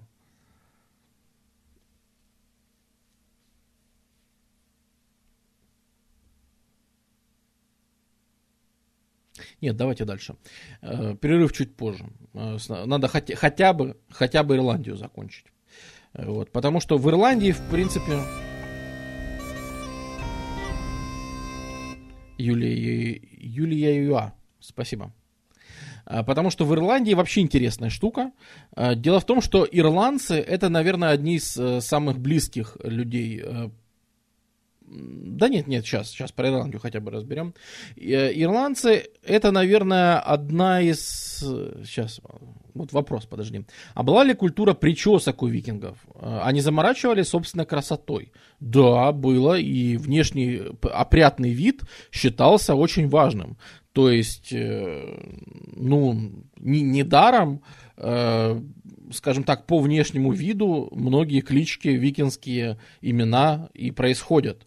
Э, да, там Харальд этот прекрасноволосый, который был всю жизнь был Харальдом Косматым, а потом стал Харальдом Прекрасноволосым. Это не просто так. Это почему-то. Вот он при жизни был Косматым, а потом стал известен как Прекрасноволосый. А потом, э, вот как раз мы Ирландию будем обсуждать, тут будет деятель э, норвежский в Дублине сидеть, которого будут звать э, Шелковая Борода, то есть Шелковобородый, Силкбирд. Вот, э, значит, была эта культура. А, вообще, внимание волосам, внимание вот этому всему, оно, конечно, уди, ну, уделялось вообще тому, чтобы выглядеть нормально. То есть, э, чистые ногти должны быть.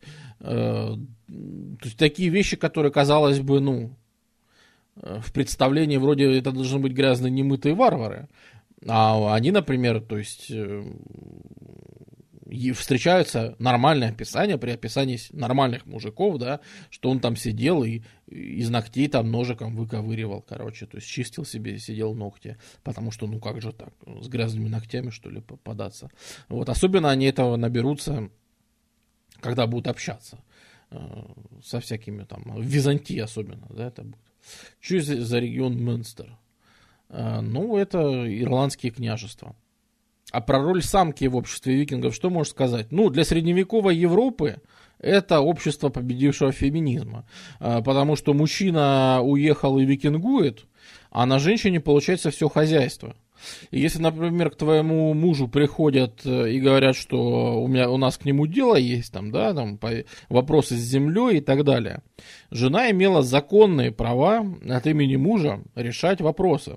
То есть, например, вот этот двор мы вам передаем или забираем себе. Эровин Ромель, спасибо. Проверка доната работает. Или, например, у тебя муж там обещал, ну, нам должен, да, она имеет право от имени мужа там отдать, ну, то есть распоряжаться деньгами. Отдать долг, или если мужу пришли забрать долг, э, вести дела, вести переговоры, устанавливать контакты. Поэтому сколько в среднем жили викинги? Ну, опять же, что значит средний? Средний действительно очень низкий, как и везде, э, очень низкая продолжительность жизни. Но это же низкая продолжительность жизни не потому, что ты просто живешь мало, а потому что у тебя опасная жизнь, вот и все. То есть, если ты избежал всей опасности, ну да, э, ты как бы долго проживешь. Но тут ведь еще нужно знать, что это за религия, понимаешь? Блин, углубляться сейчас в религию или нет? Ну, это, это неподъемная тема, наверное, это на отдельном стриме рассмотрим. Но, понимаешь, э, в их религии ты попадаешь после смерти. Короче, этот мир проклят. Этот мир не безупречен.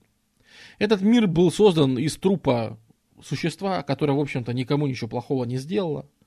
Э, это существо разорвали на разные части – его кровь, кровь стала морем там, и реками, да, его кости стали горами, его волосы стали лесами, и все в таком духе. А, и это было, в общем-то, нормальное существо, которое, и мир, да, который вообще ничего никому не делал. И поэтому мир, э, так как он замешан на невинной крови, он, в принципе, несовершенен. Поэтому нас ждет все равно Рагнарёк, а мы все равно все умрем. И все равно все будет плохо. И все равно Фенрир сорвется с цепи. И все равно он слопает солнце. И все равно поплывет э, корабль, собранный значит, из, ног, из ногтей, волос и всего остального. А, все равно он поплывет, и все равно будет конец света, и все равно боги друг друга убьют. То есть даже боги все умрут. А что уж о нас-то говорить? А, поэтому, во-первых, мы все равно все умрем. А, во-вторых, эм, мы попадаем в залы, в разные. И понимаешь, если ты умер в бою, например, то ты попадаешь в зал к Одину, ты, становится, ты становишься инхерджаром, ты будешь там пить с богами пиво и вино, и вкусно лопать, и сидеть в тепле, в длинном доме, и ждать, пока наступит конец света. В общем-то, во вполне удобных условиях. Кстати, ты попадаешь в такой же зал, если ты женщина, и ты, например, умерла, когда рожала ребенка. Это считалось такой же почетной смертью, как смерть в бою. То есть самые лучшие условия, если ты умираешь досрочно. Либо в бою, либо рожая. То есть эм, занимаясь тем, что наверное, положено делать мужчинам и женщинам, да, по их представлениям. А, опять же, это говорит, в принципе, как, на мой взгляд, это говорит об уважении к женщинам. А, она, они тоже попадают туда же, где они пьют, веселятся. Да и, наверное, скучно там, там бы было одним мужикам. А, вот. А так и женщины заодно есть. А, а вот если ты, например, умер от болезни, то ты попадаешь вот туда, вот, к Хелле в, в царство тьмы, где все очень мрачное, где жить плохо.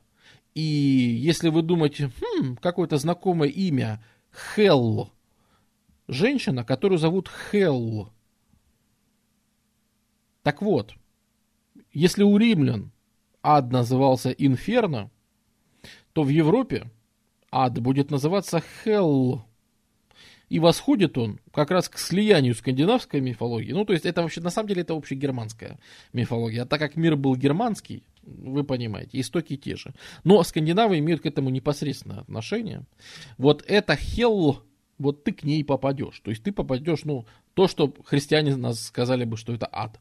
Выглядел он, правда, не с огнем. Огня они не очень боялись. Они жили в холодном э, в холодных местах, и, в общем, цвет, настроения, цвет смерти у них был синий. Э, то есть от холода. То есть ты замерзал, коченел, и если у нас смерть это какой-то ад, там кровь, вот, вот с этими ассоциируется, да, то у скандинавов э, смерть, ад, демонология всякая, она ассоциируется в первую очередь со снегом, с чем-то синим, э, вот таким бескровным, безжизненным, вот с чем-то с таким. И на всех средневековых изображениях сутана всегда будет синий, в общем-то, это тоже этот самый миф, мифологический мотив. А, вот. Эм. А у нас почему ад? Слушай, ну ты спросил. Я тебе вообще сейчас не отвечу. Надо будет подумать. А, у нас синий Дед Мороз. Ну что ж. Вот. И понимаешь, что это тоже очень важно. Что, что тебе ждать старости, когда ты, скорее всего, помрешь от какой-нибудь болезни, или пойти сейчас и зато попасть э, в Вальхалу. Ну, ну, собственно, Вальхала это и есть вот этот вот один из холлов, один из залов, в которых просто это один из, ну, это, наверное, самый крутой зал, э, о котором можно мечтать. Но это лишь один из.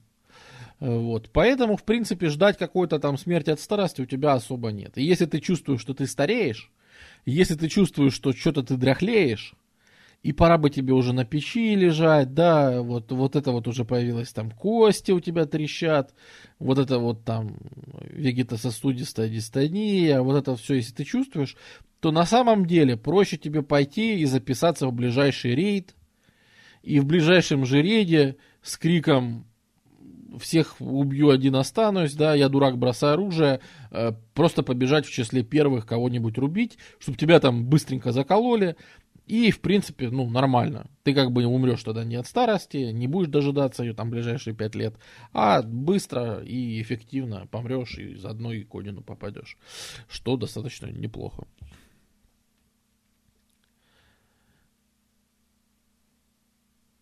Вот, поэтому Поэтому э, вот это доживание до старости, да, это очень сложная тема.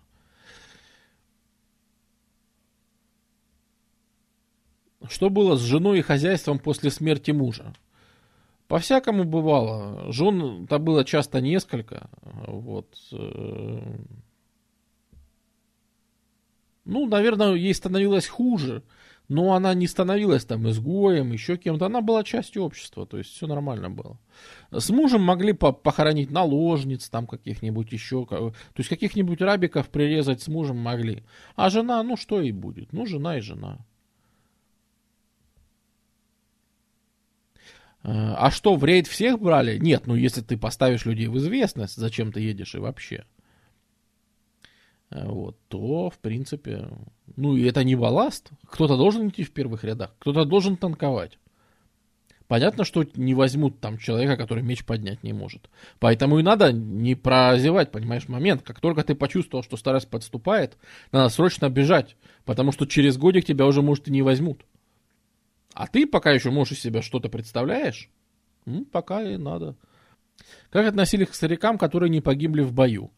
Жалели их, жалели, что вот тебе не повезло в жизни. Ну, то есть самоубийство-то все равно как-то это тупо. Вот. Не убивать же ему себя. Ну, ну, не встретил он по жизни смерть. Ну, что ты будешь делать? Вот. Э, плюс можно было, он мог быть каким-нибудь поэтом, скальдом, там, да, и, э, или мастером каким-нибудь по резьбе, там, по дереву, по кости раб, работником. Ну и цениться за это, что вот смотрите, какой он крутой. Ну тогда радовались за него, надеялись, что попадет куда надо. Вот. Рагнар Лотброк, миф или быль? Ну, это быль, но сколько там приписано, вот это вопрос, да, потому что то, что в их времена называлось сложными сагами, э, потом, когда это придумывали, кучу всякого поверх, э, после этого как-то, ну, еще очень много чего сочиняли. Э, так-то, извини, в саге были про Атилу есть сага. Про конунга Атилу, понимаешь, который там приплыл и Приплыл, конечно же, потому что конунги все-то плавали, и Атила у них тоже плавал. А, вот, то есть э, они про разные эпохи, про все, про все, что слышали, в принципе, можно было сложить сагу. Никто тебе не мешал. А, вот. Но потом, когда это все за, было записано, э, вот этой вот разницы между ложной сагой и там, настоящей, да, их не было. То есть э, в каком виде дошла, в таком и записали. Да, воин очень рано, то есть инициация проходила в 12-13 лет, и с 15 лет, лет ты уже в рейды плавал. То есть э, ты грабил, насиловал, убивал уже в 15 лет. Это считался мужской нормальный возраст для того, чтобы плыть и убивать. А, это гораздо младше, чем ну, да, сейчас. Но опять же, концепции детства нет, поэтому как только физически вывозишь... А, плавание, конечно, физически это очень сложная тема, потому что, а, ну, представьте, что вы в этом кораблике мелком, который на самом деле, ну, очень тонкий. Там один слой вот этих вот деревяшек, то есть тебя одна вот эта вот деревяшка отделяет от мирового океана, да, в котором ты плывешь. Э, плыть, э, ну, от Норвегии до Исландии по прямой, вот так втопить, это, если повезет с ветром и всем остальным, это 5 дней. Э, если не повезет, 10 дней. То есть 5-10 дней тебе надо плыть. Плыть ночью. Плыть на севере, где везде айсберги где любая волна, вот такой корабль на самом деле может просто перевернуть и все. А, плыть часто в условиях тонкого льда, и тебе приходится самому решать. Плыть тут через этот лед, или он в какой-то момент неудачно сдавит твой корабль, вы получите пробоину и просто пойдете на дно. При этом корабль гуляет, гнется как проклятый. Э, действительно, на современных копиях кораблей – этот знаменитый путешественник, который плавал, он как раз вот про него фильм, и там показывали, что корабль гнется просто как уж, ужом извивается, реально доски скрипят, и он очень, очень сильно гнется. Это позволяет ему выдерживать волны, но это вообще довольно страшно в таком плыть, э, где все гнется и кажется, что сейчас просто продавит и все. Э, это туманы, в которых ты ничего не видишь. Это туманы реально каждое утро, а, в которых, причем густейшие туманы, в которых вообще ни хрена не видно. И неоднократные случаи о том, как в туманах просто заблудились, куда-то уплывали и пропадали без вести. Отсюда даже, кстати, все истории про ведьм, которые насылают туманы. Э, вот все, все вот эти вот истории про то, что ведьма наслала туман, это вот они родом отсюда, потому что туман это одна из самых страшных вещей, с которой может тогда столкнуться команда корабля. Теоретически у них мог быть компас, потому что они торговали с арабами, но ни одного компаса пока что не найдено. То есть арабских вещей у них найдено очень много, монет десятки тысяч, ни одного компаса не найдено до сих пор. Поэтому, скорее всего, они ориентировались по... Я люблю тебя, Юнга. Э, просто по талантливым мореходам. То есть вот у нас есть какой-нибудь, э, значит, дед Ингвар, который плавал 50 лет или там 30 лет плавал, и он просто примерно может оценить, где он находится. В общем, когда сильный туман, звезд ты не видишь, ничего не видишь, и надо просто вот какой-то у тебя чувство есть там шестое, и ты по нему ориентируешься, куда надо плыть. Собственно, Исландия была открыта, потому что заблудились. Гренландия была открыта, потому что заблудились. Э, не Эриком Рыжим, а до него. Он плыл туда, где он уже знал, что есть какая-то земля. Так вот, какая-то земля была открыта тоже когда заблудились. И Америка была открыта, когда заблудились, когда плыли в Гренландию. То есть все вот эти вот северные территории открывались по заблудившимся просто ребятам. А, нужен перс с удачей на десятку. Совершенно верно, Тубай. Ключевое место в, в скандинавской мифологии занимает удача. Больше, чем престиж, э, занимает везение. Причем отношение к удаче, как к отношению к какой-то вообще религиозной, духовной материи, такой живой. То есть на удачу нужно молиться, на удачу нужно приносить жертвы, удаче нужно поклоняться, э, надо быть очень суеверным, там амулетик обернуться, все правильно ритуалы сделать. От удачи, то есть э, даже ты возьмешь сколько кличек, типа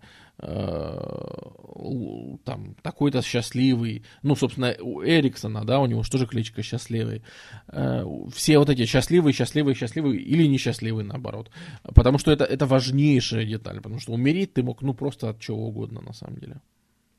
Что с провизией на таких боевых кораблях? Ну вот тебе приходилось выбирать, что ты везешь из еды. Понятно, что при малейших, э, при малейшей возможности они пытались использовать э, тему с тем, чтобы скакать по островам. То есть ты делаешь остановку на Шетландских островах, ты делаешь остановку на Оркне островах, ты делаешь остановку еще где-то. Ну и вот так вот от, от острова к острову ты пляшешь, пока не доплывешь до туда, до куда тебе надо. Ну и то это все очень Э, приходится держать себя в узде, в общем, приходится...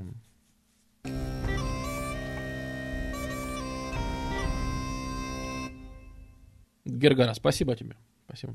Что тут происходит интеллектуальное? Да ну какое интеллектуальное, я тебя умоляю. Это ж просто...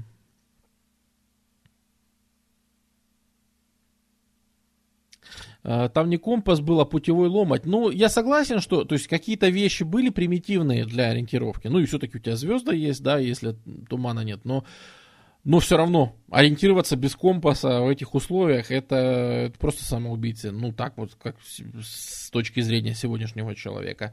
И вот как раз э, эти путешествия реконструкторов показывают, да, что с одной стороны ты действительно можешь преодолеть запросто Атлантический океан, ну, реально, без особых проблем, это по силам этой конструкции корабля. С другой стороны, ты можешь потонуть в Бискайском заливе, да, вообще будучи дома, э, просто видя берег перед собой, э, просто какая-то случайно накатившаяся волна тебя перевернет и все, ну и как бы и все, и кирдык тебе. В, на лазурном берегу, где все прекрасно, птички поют, солнечный день, ты просто тонешь посреди бела дня, да? А перед этим ты кругосветное путешествие на таком дракаре совершил. Так что никогда не угадаешь.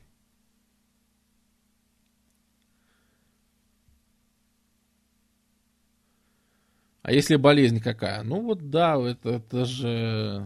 Ну, с болезнями у них нормально, да, потому что это север.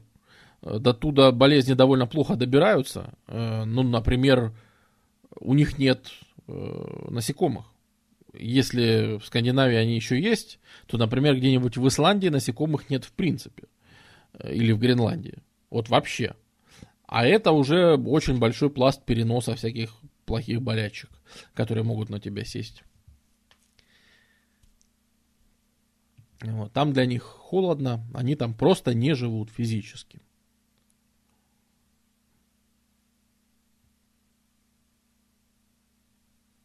С третьей стороны, историю про 40 лет и пустыню все знают. Ну, может. А если утонул, ну, кто его знает, да? Эрих Рыжий же вроде утонул в итоге.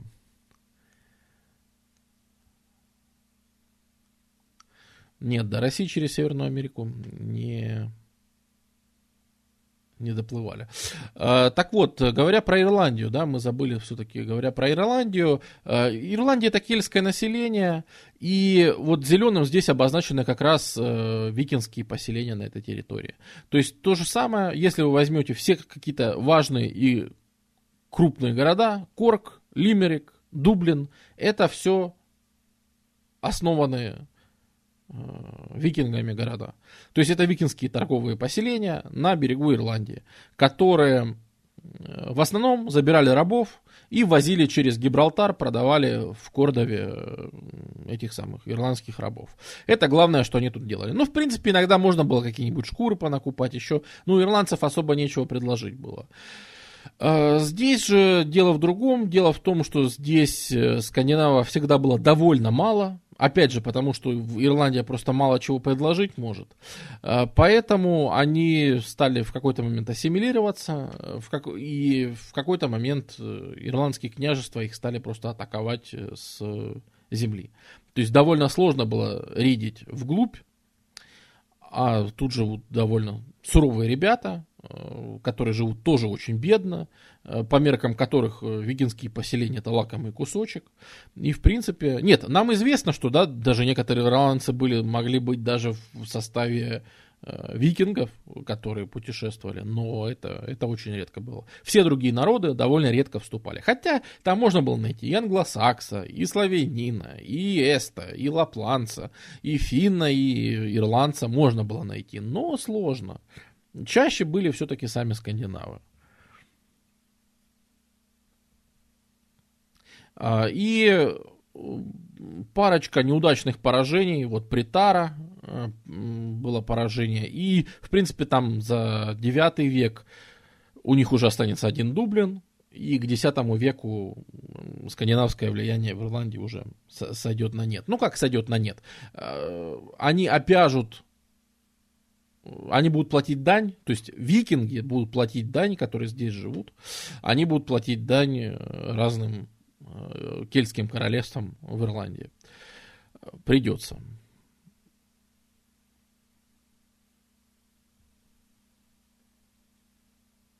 Но, а тем не менее, они будут сохранять за собой торговую монополию, то есть они очень долго будут торговать, вся торговля все равно будет идти через них, и в принципе они будут процветать. Но э, и в каком-то виде в принципе, там тот же Дублин, э, как викинское поселение, пускай обложенное данью, но доживет вплоть до при, при, прихода англичан сюда. То есть англичане сюда придут в конце 13 века, и аж до туда доживут э, эти викинские поселения.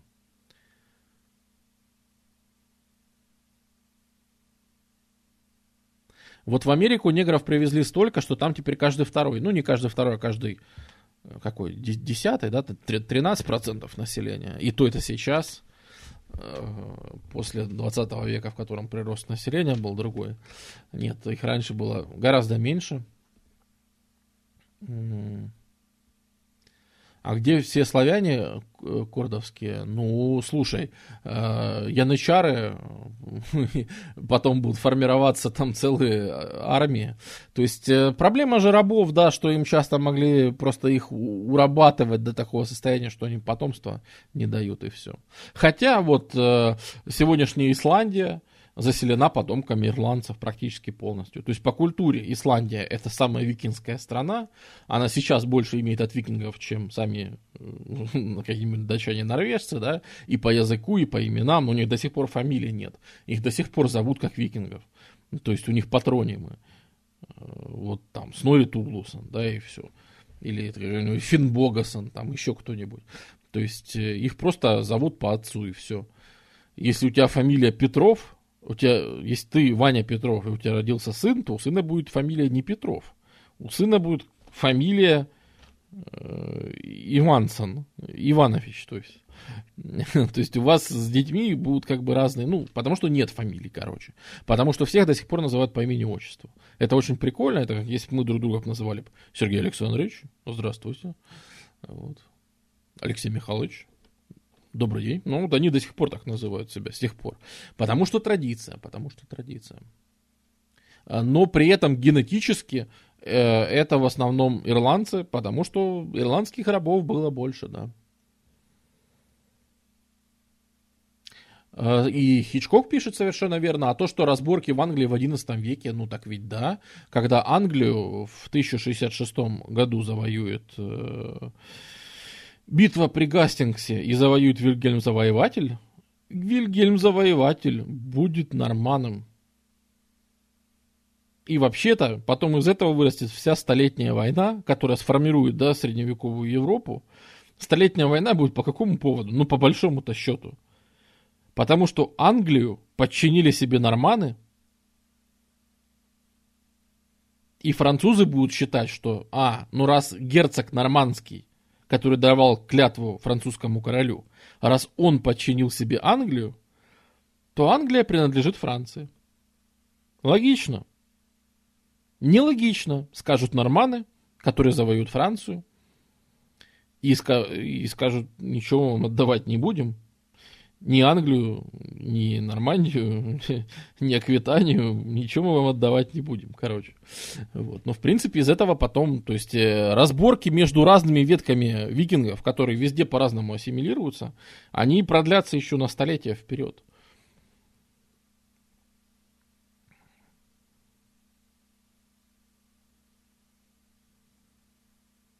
Рецессивны настолько, что везде растворились бесследно. Да ну ладно тебе бесследно. На турков посмотри. Посмотри, как турки сильно отличаются от современных, ну точнее от э, других тюркских племен. И ты поймешь, насколько сильно они изменились.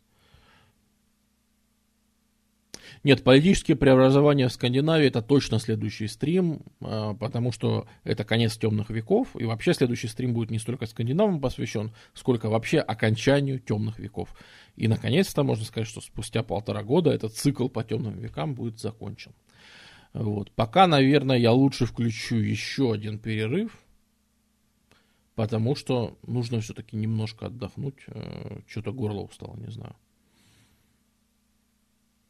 А что на тот момент существовало на территории Финляндии? Там существовали всякие э, лопари, э, существовали всякие, ну, саами, э, всякие карелы, всякие финны, охотники-собиратели.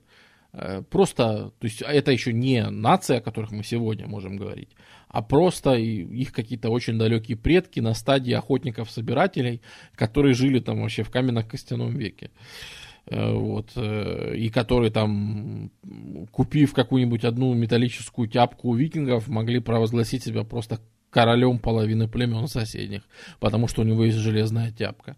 Вот. Ну, ходили, охотились на оленей, собирали там всякое. Э, это полярный, знаешь, что выгодно? Это ж, короче, рядом с полярным кругом, там эти морские котики всякие, киты, а, с китов, с жиробасов можно китовый жир насобирать и там продать, можно всякие китовые там ус продать, еще что-то китовое, в общем, на запчасти их разобрать.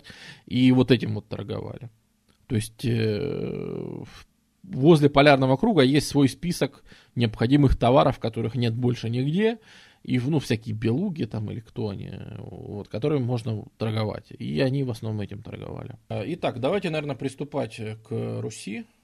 А, и, ну, тут не совсем Русь, а речь все-таки идет скорее... То есть нам-то важно Русь, а викингам была важна не Русь. Немножко другое. Дело в том, что, как мы уже упомянули, Э, на восток. Изначально приходят викинги, э, вообще к Руси никакого отношения это не имеет, да, да, к славянам не имеет никакого отношения. На восток они идут для того, чтобы через Ладожское озеро торговать, э, то есть поселение в Старой Ладоге, то, что сейчас называется Старой Ладогой, то, что у самих викингов называлось Альдегюдеборг или Альдегюберг, Э, это был, ну, то есть это Ладога, собственно, была, через которую шла торговля по восточному, по Волжскому торговому пути, где были булгары, где были хазары. Э, ну, с булгарами торговали через Каспий и там дальше, иногда с хазарами. Но э, в определенный момент происходит смещение этого пути западней на Днепр. И причин тому несколько. Во-первых, булгары, хазары и прочие ребята, это все-таки посредники.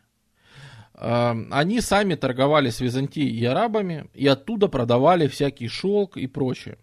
Зачем торговать с посредниками, еще и у которых тебе вечно надо просить, потому что если на Западе Опять же, Восток сильно отличается от Запада в этом смысле. Почему?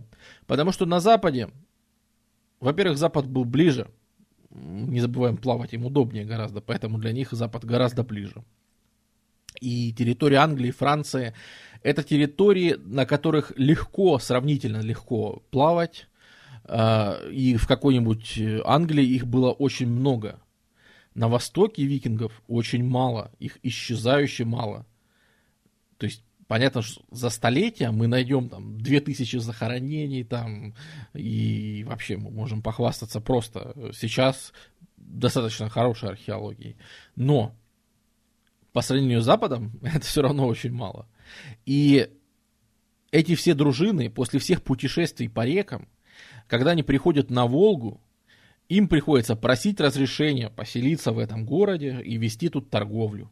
Им приходится у всех просить разрешения и находиться здесь только по милости принявших их булгар, принявших их хазар и еще кого-нибудь.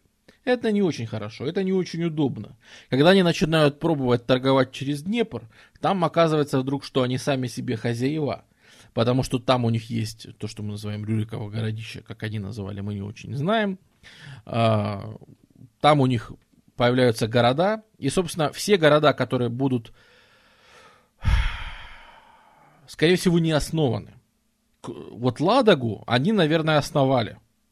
А вот все остальные города, это, это не города, это укрепленные пункты славян. Вот часто можно услышать, что вообще как они эту территорию называли. Понятно, что термина Русь не было. Русью самих скандинавов называли.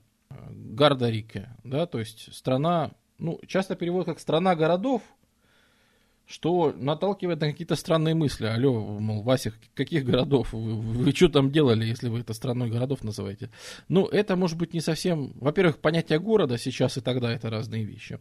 Во-вторых, все-таки Гардер это не совсем вроде как по этимологии город, это скорее э, Гардер это огражденная территория, то есть что-то типа поселения с оградой. То есть э, это город только относительно. Ну, в смысле, что это некое укрепленное поселение с каким-нибудь частоколом там или чем-то еще. То есть это скорее не страна городов, а страна укрепленных поселений. Вот, наверное, как-то так можно сказать. Да, да, вот именно. Вот Бармалей тоже это говорит. И э, ты не устал еще? Ну, немножко что-то подустал, не знаю. Наверное, чаще просто стримить. Эм, и вот в этом смысле Гардарике это не совсем страна городов, да, это страна гардеров, вот этих вот, то есть укрепленных поселений. И в этом смысле понятно, потому что все эти укрепленные поселения, это поселения, в принципе, основанные славянами.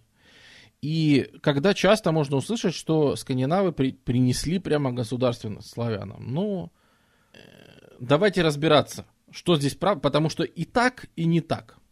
Во-первых, союзы славянских племен здесь уже были.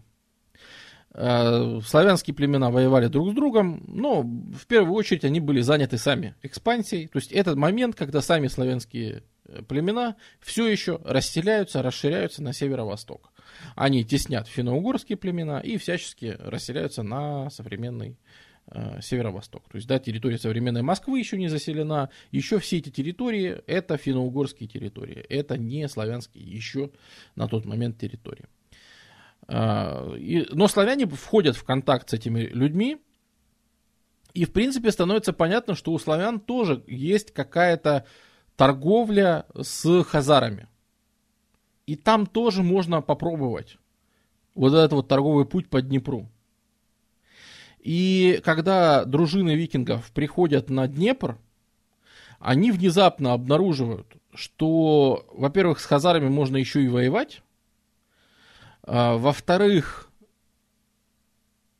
э, по пути можно нормально набрать рабов, и поэтому, путешествуя к хазарам, можно э, начинать путь вообще без товаров, а приобрести товары, как бы сказать, по мере продвижения к самим хазарам. А, но самое главное, что их привлекает, это, конечно, не хазары. А это то, что если хазарам по пути дать люлей, то можно напрямую через Днепр, правда, через очень жесткие пороги, опасные, э, можно выйти что требует от других там кораблей и всего. Но в любом случае, если заморочиться, то можно выйти без всяких посредников на греков, на Византию.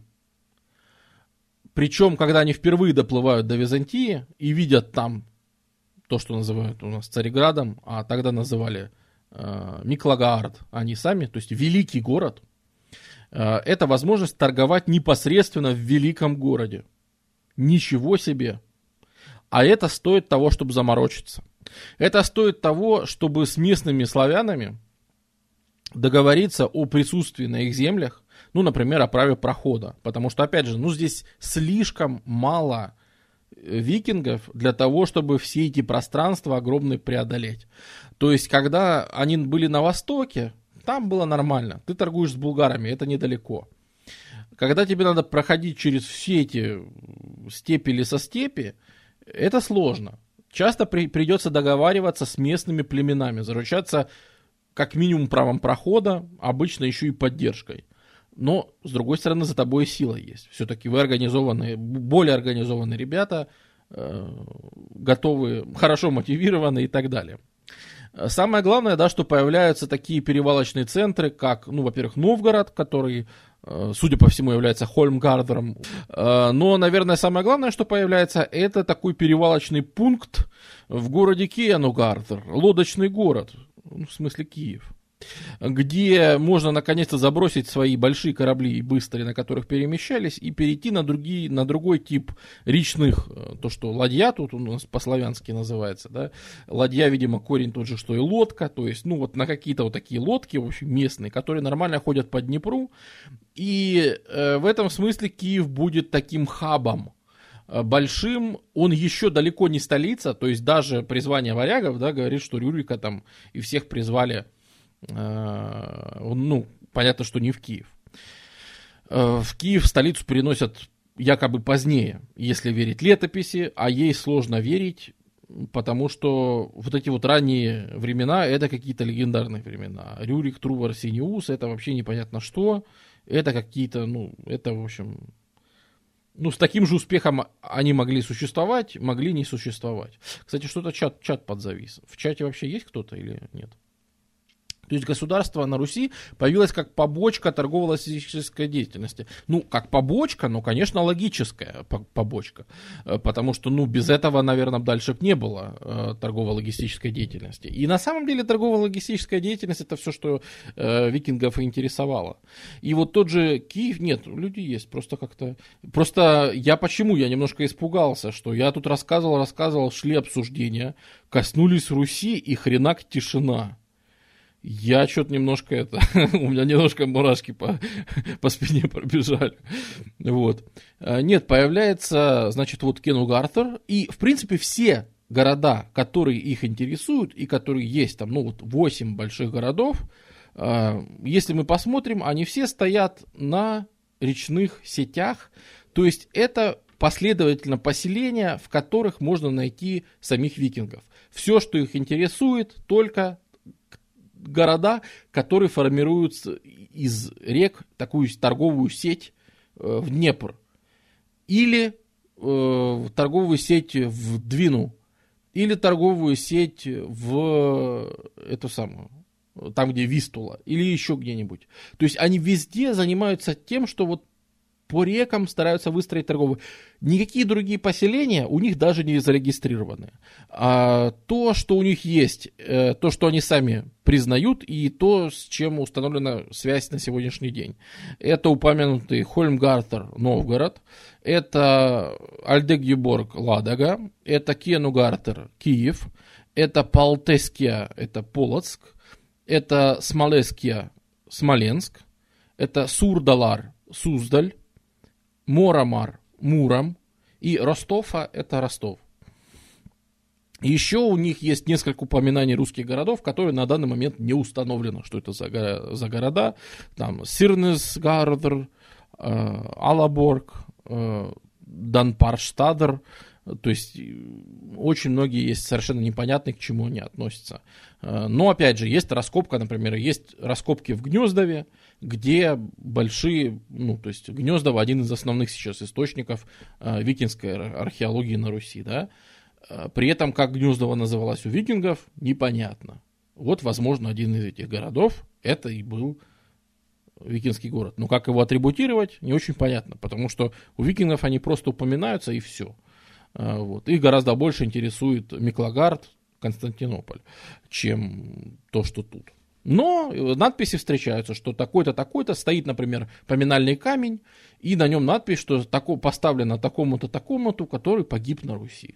Вот эти все надписи, это 8 век, э, то есть 800-е, там, особенно вот середина 9 э, века, и дальше это вот э, начинают появляться вот такие вот сведения. И, в принципе, оказывается, что через Днепр, во-первых, торговать выгодней, а, во-вторых, на Хазар и э, этих самых, и Булгар там приходят печенеги, которые всем раздают страшнейших люлей на Востоке, и торговля через Волгу практически прекращается в какой-то момент, то есть Днепр и так был выгодней, а тут еще и печенеги пришли, то есть он тем более теперь выгоднее. Вот. И смысл в том, что они пробивают себе путь в... То есть они начинают собирать какие-то дружины, ходить. Если славяне где-то сопротивляются, их обычно пыщат. Э, но в целом, опять же, викингов очень мало. Поэтому, в принципе, среди славян наверняка тоже начинают набираться люди и пополняться какие-то отряды здесь. Но это больше история X века, не сейчас.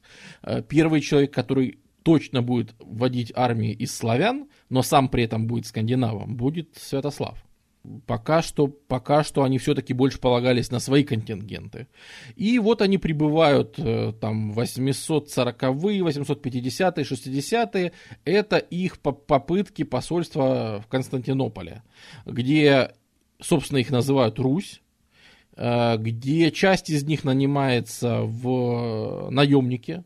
И опять же, они бы рады пограбить Константинополь. Они бы рады пограбить, но наконец-то они столкнулись вот где-где, а в Константинополе они столкнулись с местом, которое они не могут пограбить. То есть даже если они приплывают с рейдом, они могут разве что щит, ну, это, щит на ворота прибить, да, и все. И больше как бы ничего они сделать не могут. Ну, то есть э, город взять им они совершенно не в состоянии. Они в состоянии рядом пограбить какие-то земли, получить отпуск, откуп, чтобы бедных крестьян не, не, не, это самое, не тиранили, и уплыть куда-нибудь себе. Поэтому часть из них э, делает проще, они просто начинают наниматься на службу.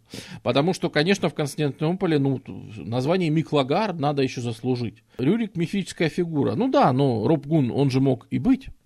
Другое дело, что мог и не быть с таким же успехом. Поэтому э, первый князь, о котором есть пруф э, вещи Олег, знаешь, первый князь, который точно ездил и тусовался в Скандинавии и тусовался на Руси, это человек, который у них называется Вальдемар Старый, а у нас, который называется Владимир Великий.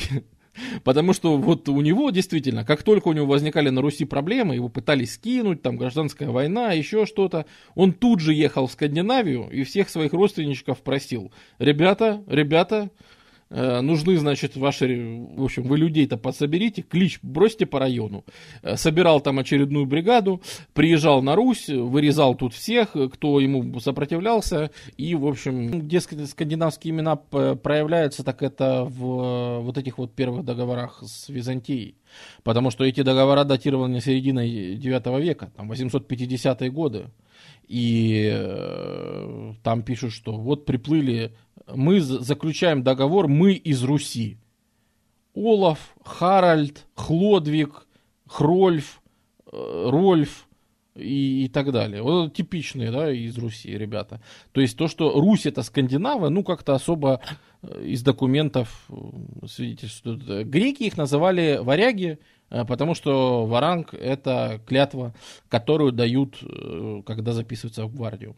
То есть викинги были впечатлены, говорят, ребята, грабить вас мы как-то не можем пока, да, но видим, что вы ведете много войн успешных, где можно сделать карьеру.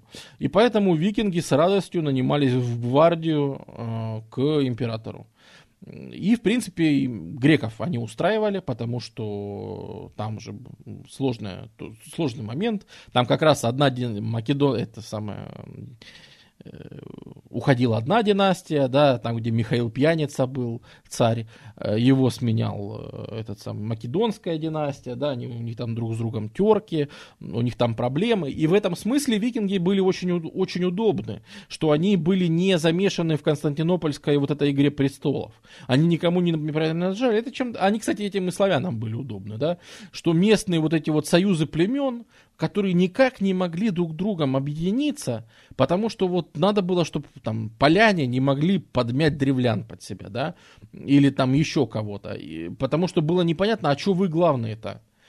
А когда главных нет, а главный вообще приезжает тут на птичьих правах, и у него тут есть только дружина, да, и, естественно, он во власти, он полагается только на местные славянские племена, и, что, и как у них тут кто подмазанный, и кто у кого с какими договоренностями, но формально правит он городом, да, как приглашенный правитель, несмотря на то, что легенда о призвании варягов это все-таки легенда, но сам этот механизм, приглашенного правителя, он, в принципе, вполне разумно звучит.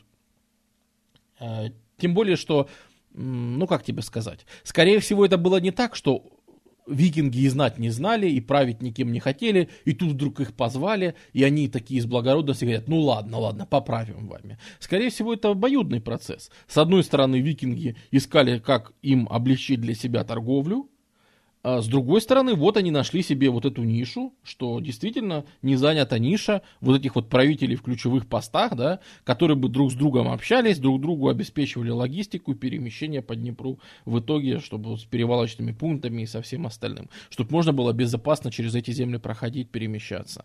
Но естественно, как только они здесь как-то обосновываются, становится уже непонятным. Ты же не будешь набирать рабов там из э, ребят, с которыми же ты договорился, да?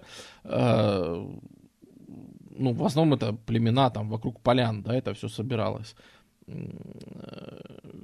Как-то уже их в рабов не соберешь. Значит, надо ходить, брать рабов у древлян. Значит, надо ходить, брать рабов там еще у кого-то. И вот так вот так вот довольно быстро оказывается, что чего не хватало на этих землях для объединения, так это вот такой вот мотивирующие силы сконцентрированные, на, ко- на которой сойдутся все интересы, да, и у которой будет причина. Зачем нам объединяться? А вот за тем, чтобы монопольную торговлю вести. За тем, чтобы набегающих печенегов отбивать, там Хазар и еще кого-то. Да, кстати, под этой же темой, что могут предложить, например, скандинавы славянам, то, чего не могут предложить другие. Они могут побить Хазар. И раз, и два, и три. И хазары, которые в, в еще больших количествах угоняли славян в рабство, да, они просто отсюда выщимливаются. И в какой-то момент уже себе могут позволить ходить с рейдами на Константинополь, ну, по крайней мере, в Грецию, в Болгарию. То есть не на сам город, а просто в те земли. Какой был досуг у этих суровых людей? Играли в кости, э, пили. Э, в основном играли в настольные игры. У них такие всякие были, типа, типа домино. Вот. И самый, наверное, ну, самый почетный главный досуг это вот саги, поэзия. Это сочинение и поэзия, причем у них поэзия была под музыку, потому что, опять же, она сложно сочиненная, и для того, чтобы держать нужный там размер, э, для того, чтобы не сбиваться, э, очень хорошо бы использовать какую-нибудь арфу там или что-нибудь вроде этого. Э, так что скандинавы из, нормально это управлялись и с музыкальными инструментами. Был ли у скандинавов расизм или его подобие? Не, наоборот, скандинавы это как раз удивительный пример того, насколько они легко, насколько они были восприимчивы к чужой культуре.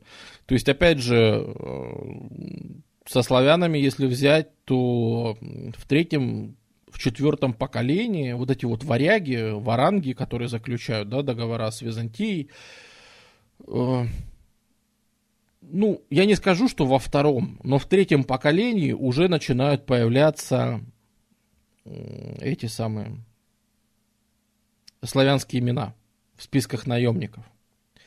Э, плюс, если мы возьмем, что рейды Олега, да, это начало X века, там 907 год, это тоже буквально второе поколение.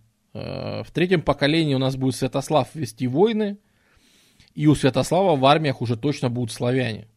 И вот тут они как раз покажут, что могут сделать э, славяне при, э, ну, как раз организованные. Когда они там наводят страшного шороху в Болгарии, уничтожают Хазар, просто уничтожают, э, доходят там до тьму таракани, то есть это, это вообще действительно черти где. Э, которые приходят грабить Византию, византийский царь говорит, ребята, идите пограбьте болгар лучше, нас-то не надо. Святослав с удовольствием идет крушит болгар, возвращается и крушит Византию. Ну, правда, потом под Доростолом он очень сильно от Византии огребает, но и на обратном пути его сжирают эти самые печенеги, в смысле из черепа делают чашку. Ну, это что? Это уж ну, случается, это случается. Но смысл в том, что отношения с Византией очень такие разные. Это и торговля, это и война, и рейды, когда получается, когда не получается наемничество. И вообще Константинополь это, конечно, сильно их привлекает. То есть, когда те викинги, которые приплыли во Францию, они там увидели, что такое герцогство, да, как можно быть герцогом нормандским, и им это понравилось гораздо больше, чем быть бородатым викингом. И они стали герцогами нормандскими.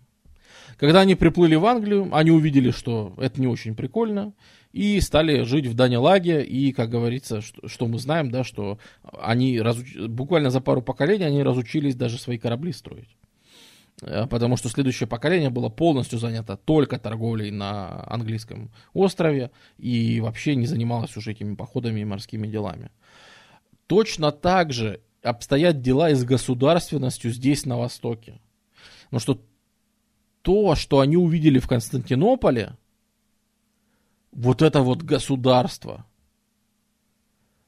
которое сильное, которое просто проецирует силу, причем христианскую силу. Да? До этого они что видели на Западе? Кто такие христиане? Рабы, которых мы постоянно окучиваем, грабим, а э, монаши, монахи, которые выходят, ничего сделать не могут, да? А тут же что? Тут выходит император, который показывает, какие ему земли подчиняются, какого, какие территории. Властитель греков, там, армян, там, египтян и всех на свете – да посмотрите, чем он правит, да пос... сколько золота, какой шик, как... какой престиж. Уж если эти ребята любят престиж, то у императора Византийской империи, у него престижа выше крыши. И их очень это соблазняет. Их очень соблазняет эта версия христианства. Что им рассказывали монахи? Покайтесь, будьте благочестивыми. Что это за нафиг? Кто ж так проповедует? Что им рассказывают православные? В Константинополе. Они говорят, вот смотрите, открываем книга Иисуса Навина. Читаем. Значит, попытались молиться кому-то другому, э, кроме Яхвы. И услышали голос. Братья, возложите мечи на бедра свои и пройдитесь в лагере от начала и до конца. И всех, кто попадется под руку вам, убивайте. Увидите мужа – убивайте, жену – убивайте, ребенка – убивайте. Они прошли и вырезали просто весь лагерь, 3000 человек, за то, что местное население попробовалось молиться не Яхве. Вот что бывает с теми, кто молится не христианскому Богу. На секундочку. Это сейчас мы привыкли, что вот христианство, это Новый Завет, зачем там вообще присутствует Ветхий Завет, он может быть и не нужен, как потом протестанты скажут, да. Не-не-не, викинги, они заценили как раз Ветхий Завет. Они заценили книгу Иисуса Навина, они, за, что вострубили трубы и стены рухнули. Вот это штурм города, вот это история. Это же практически сага. Эти тут нам сидели, рассказывали про какого-то чувака, которому э, руки распяли и гвозди в ладони вбили. Как он меч-то держать будет? Вы что, поехавшие совсем что ли? Как он меч-то держать будет? Что это за конунг такой? Христос, э, который руководил кланом евреев, как известно, э, у которого, который даже меч в руки взять не может. Его понятно, почему его не слушались. То есть это все совершенно логично. И, а тут же совершенно другая история. Тут, тут понятно, вот штурм города Иерихона, вострубили в трубы, пали древние стены. Вот это я понимаю история, вот это серьезно. Плюс э, э, эти самые византийцы это единственные, кто может флот противопоставить такой же, а даже получше, возможно, чем был у викингов. То есть да, а в производстве эти корабли гораздо сложнее. Но у них есть греческий огонь, они из сифонов просто поливают викинские корабли, и те просто горят. Они говорят, слушай, мы заживо сжигаем, сгораем, похоже, вы серьезные ребята как мне стать такими же, как вы? И им объясняют. И работая на службе, они в том числе почерпнули. И работая, вот тут вот очень важно, что Работая по вот этому теперь новому Днепровскому, ну, вот, собственно, все, все, все три путя, о которых мы говорили. А вообще это все торговые пути. Все, что тут показано, это все э, торговые пути, все эти червячки. В общем, работая на этих торговых путях, они, перемещаясь туда, набираются в Константинополе всяких идей, и, возвращаясь назад на свои заставы, в Киев, в Чернигов, еще куда-нибудь, они приносят назад эти идеи о государстве, о христианстве и всем остальном. И ровно отсюда проистекают идеи крещения Ольги, государственного строительства, Владимира Великого, который это все объединяет, который, ну, действительно, наверное, становится первым таким масштабным правителем, все, что до него это несерьезно. И дальше там, э, почему в гражданских войнах побеждает какой-нибудь Ярослав Мудрый, да? А потому что его не смущает выкопать э, останки своих предков, которые умерли язычниками, взять их покрестить, сказать, а они теперь все христиане. А значит, мы, мы, мы христианейшие правители, мы тут достойны править. Неважно, что это лютая ересь с точки зрения любого христианства. Это норма. Это вот нормально, разберемся. Дальше разберемся. Главное, что покрестили. Вот это я понимаю. Поэтому, э, видите, в чем правда и неправда того, что скандинавы якобы сюда принесли государственность на эти земли, славянам, да? Э, правда в том, что, ну, это были князья, которые были скандинавами, конечно, по культуре и крови. С другой стороны, они с этими идеями не родились, и не от себя они их принесли. Они, как всегда, посмотри, подсмотрели там, э, где случалось грабить, путешествовать, торговать. Э, во Франции подсмотрели, как и стали по-французски править герцогством. В Англии подсмотрели и стали по-английски править княжеством. Э, подсмотрели в Греции и стали выстраивать по греческому образцу государства. Со столицей, в которую обязательно завозят тут же, что они делают? Разворачивается они все деньги свободные, они вкладывают в каменное строительство. Откуда у них взялась эта странная идея? Такой идеи у их собратьев не было. Они эту идею увидели, конечно же, в Константинополе, где были прекрасные архитекторы, да, которые фигачили там тот же собор Святой Софии и так далее. Они тут же выписывают из Византии массу вот этих вот э, каменщиков, э, то есть и строителей, и архитекторов, и всех остальных. И разворачивается удивительное, которое там за 50 лет до этого нет ни одного каменного строения, да, а тут же просто вырастают там тот же Киев, э, каменные строения, особенно вот церкви, да, там храмы, один за другим. А зачем они нужны? Они проецируют княжескую власть, они показывают, кто здесь хозяин. У вас сидел ваш перец, он, он смог тебе каменное здание такое построить? Нет, а я смог. Ну и кто лучше? Посмотри на твоего правителя и теперь на меня. Я на коне.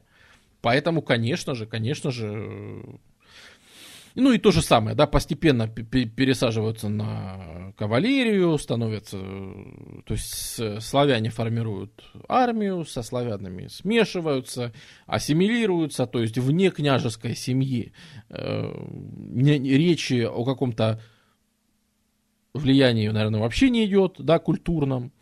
Э, в рамках княжеской семьи, ну, это типа традиции, типа, что у них есть связи в Европе. Когда говорят, что э, вот Ярослав Мудрый был везде подмазан, у него там сестры были у половины Европы в женах. А вы знаете почему? Да потому что Ярослав Мудрый это такой же скандинав с их точки зрения, да? Это потомок тех же самых, ну да, это 11 век, окей, но это потомок тех же самых ребят, которые там 100-150 лет назад плавали по всей Европе и это же, они же родственники с норманцами, они же родственники с этими датчанами и со всеми, ну как бы, даже если не родственники, то близкие люди-то, свои люди все. Все свои люди, почему же не обжениться и договоры не заключать, торговлю не вести и все остальное? Да запросто, конечно, потому что это свои люди. И поэтому Русь, это, ну вот возникшее здесь государство объединения славянских племен, оно совершенно не является окраиной Европы. Это самое, что ни на есть Европа, потому что именно викинги являются э, тем клеем, да, который всю эту Европу как-то по частям... Потому что что общего у всех европейцев? В том, что их достали чертовы викинги. Пожалуйста, на Руси этого тоже полно. Все, конечно, по-своему, но кумовство, ну, кумовство это главный социальный институт средневековья. Вот. Шелковый путь функциклирует в это время. Функциклирует, функциклирует. Но зачем тебе шелковый путь, если шелк в этот момент производится в Константинополе? Там же была супероперация по вывозу этих самых шелковых червей из Китая. Э, вот, которые стоили там целое состояние. Единственное, у кого денег хватило их купить, это были как раз э, константинопольские цари. Так что у них есть свой шелк. И э, им и не нужно там его откуда-то привозить. Все торгуется, все. А, другое дело, что да, там по шелковому пути, и понятно, что мы в захоронениях видим Будду, да, какого-нибудь э, позолоченного Будду в захоронении самого, что ни на есть викинга там в Швеции, а, потому что, ну вот, можно себе представить, видит какой-то толстый, лысый мужик, прикольный статую, а, смешной, возьму себе, да. Вот, у Ярослава в гостях сидели Годвинсон и Хардрада, еще куча первых людей из Европы и Скандинавии. Совершенно верно. Это свои же, это все свои люди. Это им как бы тут... Они скандинавские-то хоть знали? Да, конечно, знали, конечно, знали. То есть э, долгое время жены, даже у христиан у них были жены, и жены были переводчицами. А из Скандинавии в Византию вдоль берега, ты имеешь в виду через Гибралтар, плавали, но меньше, там арабы, а у арабов свои пираты – и там было достаточно опасно. То есть там плавали и доплывали, и это тоже было. И даже немножко и Сицилию грабили, и, по-моему, даже Севилью чуть-чуть заходили посмотреть на Севилью. Э, то есть были какие-то рейды там викингов, но сложно было. В Средиземном море им было сложно из-за арабов. Э, точно так же, как в Босфоре им было сложно из-за византийских кораблей. То есть для них это был символ той силы, которую интересно копировать. Ну, у Ольги не вышла Русь крестить, сынок не впечатлился. Ну, потому что вот это еще такое время, да, когда старые времена и новые времена, они еще противостояли. Наверное, еще было рано на тот момент. Но просто крещенных отдельных людей было, конечно, много. Э, и, кстати, обрати внимание, что при Ольге мы уже получаем очень хорошее э, письменные свидетельства о Руси, о деятельности варягов на Руси, сама территория это становится Русью. Ну, это, наверное, это, это вообще чуть ли не единственное, что они передали, да. Они себя называли Русью, поэтому государство, которое, которым они управляли, тоже стали называть Русь. Это, наверное, единственное вообще, что они от себя передали, как бы, потому что по культуре, по всему остальному они славянизировались моментально. Как обстоят дела с остальным оружием э, у славян? Могло ли скандинавское оружие хоть как-то повлиять на становление Руси государства? Э, слышал просто, что у славян все очень плохо со сталью. Э, даже фраза «все очень плохо», и, наверное, все-таки речь идет о железе, это действительно правда. Э, на территории классических славян, то есть до того, как славяне вышли на Урал, и там получили доступ к нормальному железу, честно говоря, на классических славянских землях с железом все обстоит просто швахово. Есть только болотное железо. Ты из него меч собрал, а он у тебя в руках рассыпался.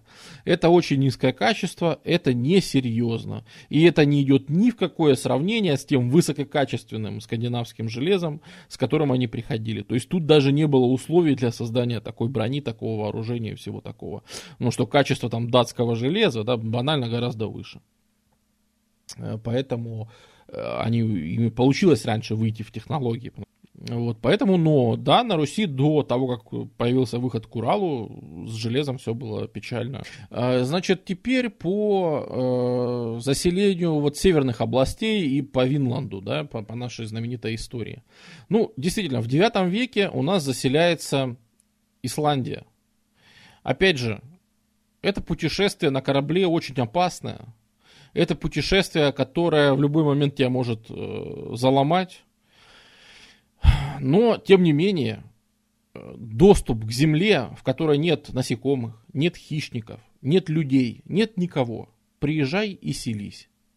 И Исландия становится местом, куда активно стремятся люди, которые, та прослойка населения, которая не хочет грабить, не хочет торговать, она хочет заниматься тем же, что делали дома, но просто, э, чтобы у меня была своя земля, а я уж там все на ноги хозяйство поставлю. Эти люди едут в Исландию, им там тяжело. Исландия сильно зависит от материка, потому что в Исландии нет леса, например. Там только какие-то карликовые деревца. Э, это несерьезно. Плюс это 9 век, и когда мы подкатываем где-то к 900 году, у нас начинается потепление резкое, аномальное, я уже упоминал. Это средневековый климатический оптимум. И льды, и все остальное, оно как бы немножко отступает северней. То есть тут, тут становится навигация, возможно, на этих территориях более простая, чем была раньше. Все равно, представь, что такое 5 дней из Трондхайма по самому кратчайшему пути, вот так по прямой, пилить в Исландию. 5 дней. Ночью плывешь, днем плывешь, еще что-то, в общем, ну а так 10 дней, да, плыть постоянно.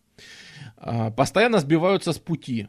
И часто рассказывают, что где-то там видели землю какую-то. Но до нее вообще опасно добираться, и ну ее нафиг. А, сын Эрика Рыжего, а, Эриксон, Тьфу, то есть сначала сам Эрик Рыжий, которого дома выгнали на три года, он собирает бригаду, и, видимо, человек загорелся идеей, хочу открыть землю, вот типа как Исландию, чтобы была моя земля, да. И он плывет, э, зная, куда он плывет, он знает, что, что где-то там есть земля, что там что-то можно открыть, э, приплывает и обнаруживает Гренландию. Ужасную, э, жить в которой нереально, в которой такие же унылые фьорды, тоже дерева нет, э, вообще ничего нет. Он говорит, спокойно, спокойно, сейчас разберемся. Э, это речь идет о 900-х годах. Возвращается домой и говорит, ребята, я нашел прекрасную землю. Вот вы знаете Исландию? Так вот это снежная земля, Исланд. А я нашел Гренланд, зеленую землю. То есть у него просто пиар-ход. Он говорит, ребята, я нашел, ну, практически, практически рай на земле, Гренланд, где можно просто жить и вообще припевать. И собирает он 500 человек на это дело. 25 кораблей. Они садятся в свои 25 кораблей и выплывают в Гренландию в поисках рая на земле. Э, доплывает до, до этого рая на земле 11 из 25 кораблей. 11. Это, к слову, о том, насколько это были э, технологии, и все-таки Гренландия находится очень далеко. Гренландия находится уже на границе технологических возможностей викингов, даже с условием оптимума э, климатического тупо очень сложно. Рано или поздно тебя волна перевернет, а там суровые волны, или какой-нибудь подводный айсберг заденешь, и сразу кирдык, и... Ну, в общем, это очень тяжко. То есть больше половины людей просто не доплывает. А те, что доплывают, они видят, что жить тут довольно печально. Но делать нечего, колония основана, Эрик Рыжий становится отцом колонии, конечно же, там супероснователем. Э, вот. И так как Гренландия находится далеко, на нее постоянно нужно завозить там лес, стройматериалы и все остальное. Путь... Вообще Гренландию заселяют люди очень суровые, которые, ну представьте, там, шанс 50%, что ты погибнешь в каждом плавании, это что-то это высоковато, даже для викингов. И, в общем, это очень тяжко для них на тот момент, но часто они промахиваются.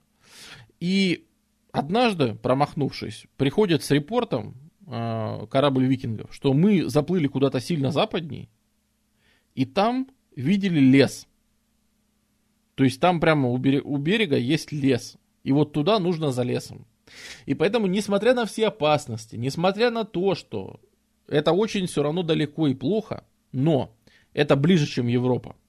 И если установить контакты с той землей, которую они обнаружили западней, то, в принципе, можно будет э, туда податься и оттуда что-то возить. Э, они высадились, они обнаружили, что там есть земля, там есть камень, там есть э, дерево, э, там есть острова. Сегодня считается, что они высадились в Лабрадоре, Ньюфаундленде, и там сделали такую же базу, какую они делали везде, то есть временную. Грубо говоря, для того, чтобы жить им там достаточно печально, потому что первое, что они там сделали, это нашли 7 каких-то местных жителей, или 9, уж я не помню. Э, это в саге об этом сказано. Э, что, опять же, сагам, ну, я уже объяснял, почему есть повод верить. Э, значит, археология, если что, викинские поселения там нашла, так что все в порядке, все в порядке. Жили там викинги, были, да, открывали, окей. Но они не знали ни что они континент открыли, ничего. Увидели местных, э, викинги их тут же зарезали. Э, как оказалось, зря, потому что уже через какое-то время э, местные приперлись и оттуда викингов вытурили, ну, обстреляли, убили. То есть закрепиться не получилось. Еще лет через 20 викинги там пытались тоже как-то закрепиться еще раз. Даже начали торговать с местными, они их скреллинги называли. Э, какие-то индийские племена, которые там были. Э, они с ними торговали, но в какой-то момент местные все равно пришли, их и там убили. И, в общем, оказалось, что ну, плыть в такую даль, это очень далеко. Это реально на грани. Перевозить, приезжать туда в больших количествах не, ну, нельзя а с другой стороны и как-то незачем. То есть закрепиться там нереально, тебя оттуда выбивают злые местные скреллинги.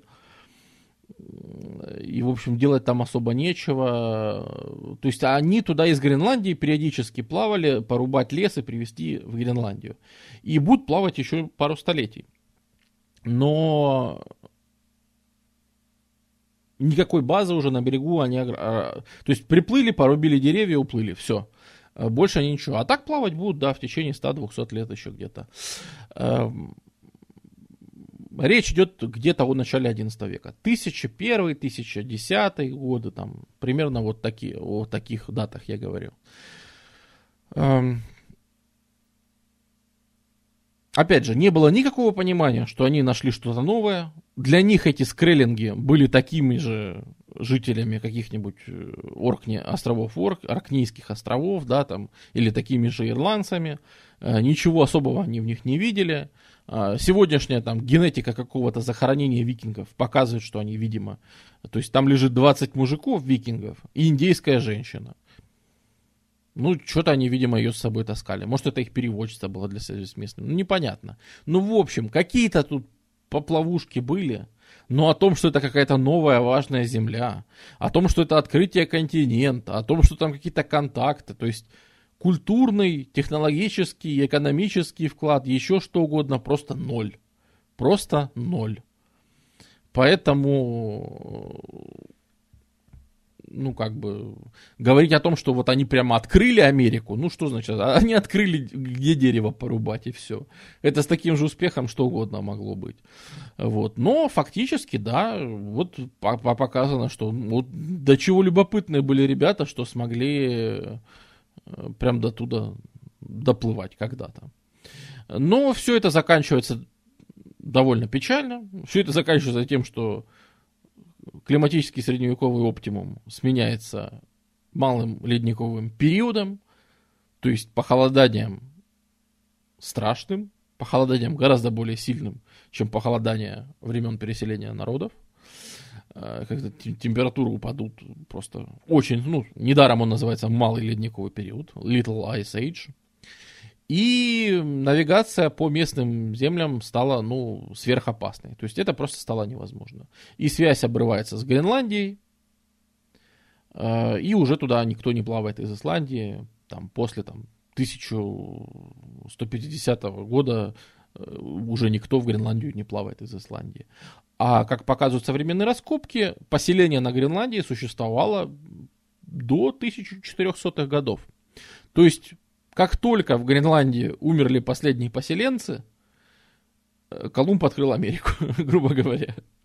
Вот, по-настоящему. Но тут, на севере, всем было настолько пофигу, что это, как это, э, что, ну, то есть это не было ни хайпа, ни какой-то возможности. А так какие-то там людишки, людишки, это очень маленькое поселение. Речь идет там о тысяче человек, о двух тысячах человек.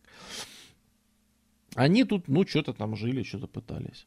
Вот. Да, они постепенно захерели, вырождались, умирали, потому что, ну, потому что малый ледниковый период. По северу ходить тут стало невозможно. И на этом, наверное, а что с Исландией случилось? А с Исландией, вот кто-то говорит, э, Мануэль Нойер, да, говорит, что в Гренландии колонии погибли, а что с Исландией? А с Исландией колонии остались. А, до Исландии продолжали доплывать. Исландия была в сильной зависимости от э, возникшего королевства Норвегии. А, соответственно, потому что из Норвегии возили лес. Поэтому Исландия как-то все время, то есть была под во власти европейских стран. И независимость получила очень-очень недавно. Это все новейшая-новейшая история. Вот. Но люди там продолжали жить, их там всегда было очень мало. Э, это всегда они жили очень своей тесной коммуной. Как ни странно, именно в Исландии до нас дошли в наиболее полном виде всякие саги и всякие красивые материалы по викингам. Они там лучше всего сохранились на отшибе, где никто их не, не грабил, не жег, ничего им не делал. Они как-то там спокойненько себе прожили. Ну, плюс там был деятель выдающийся, Снори Стурлсон. Действительно выдающийся э, деятель. Вот.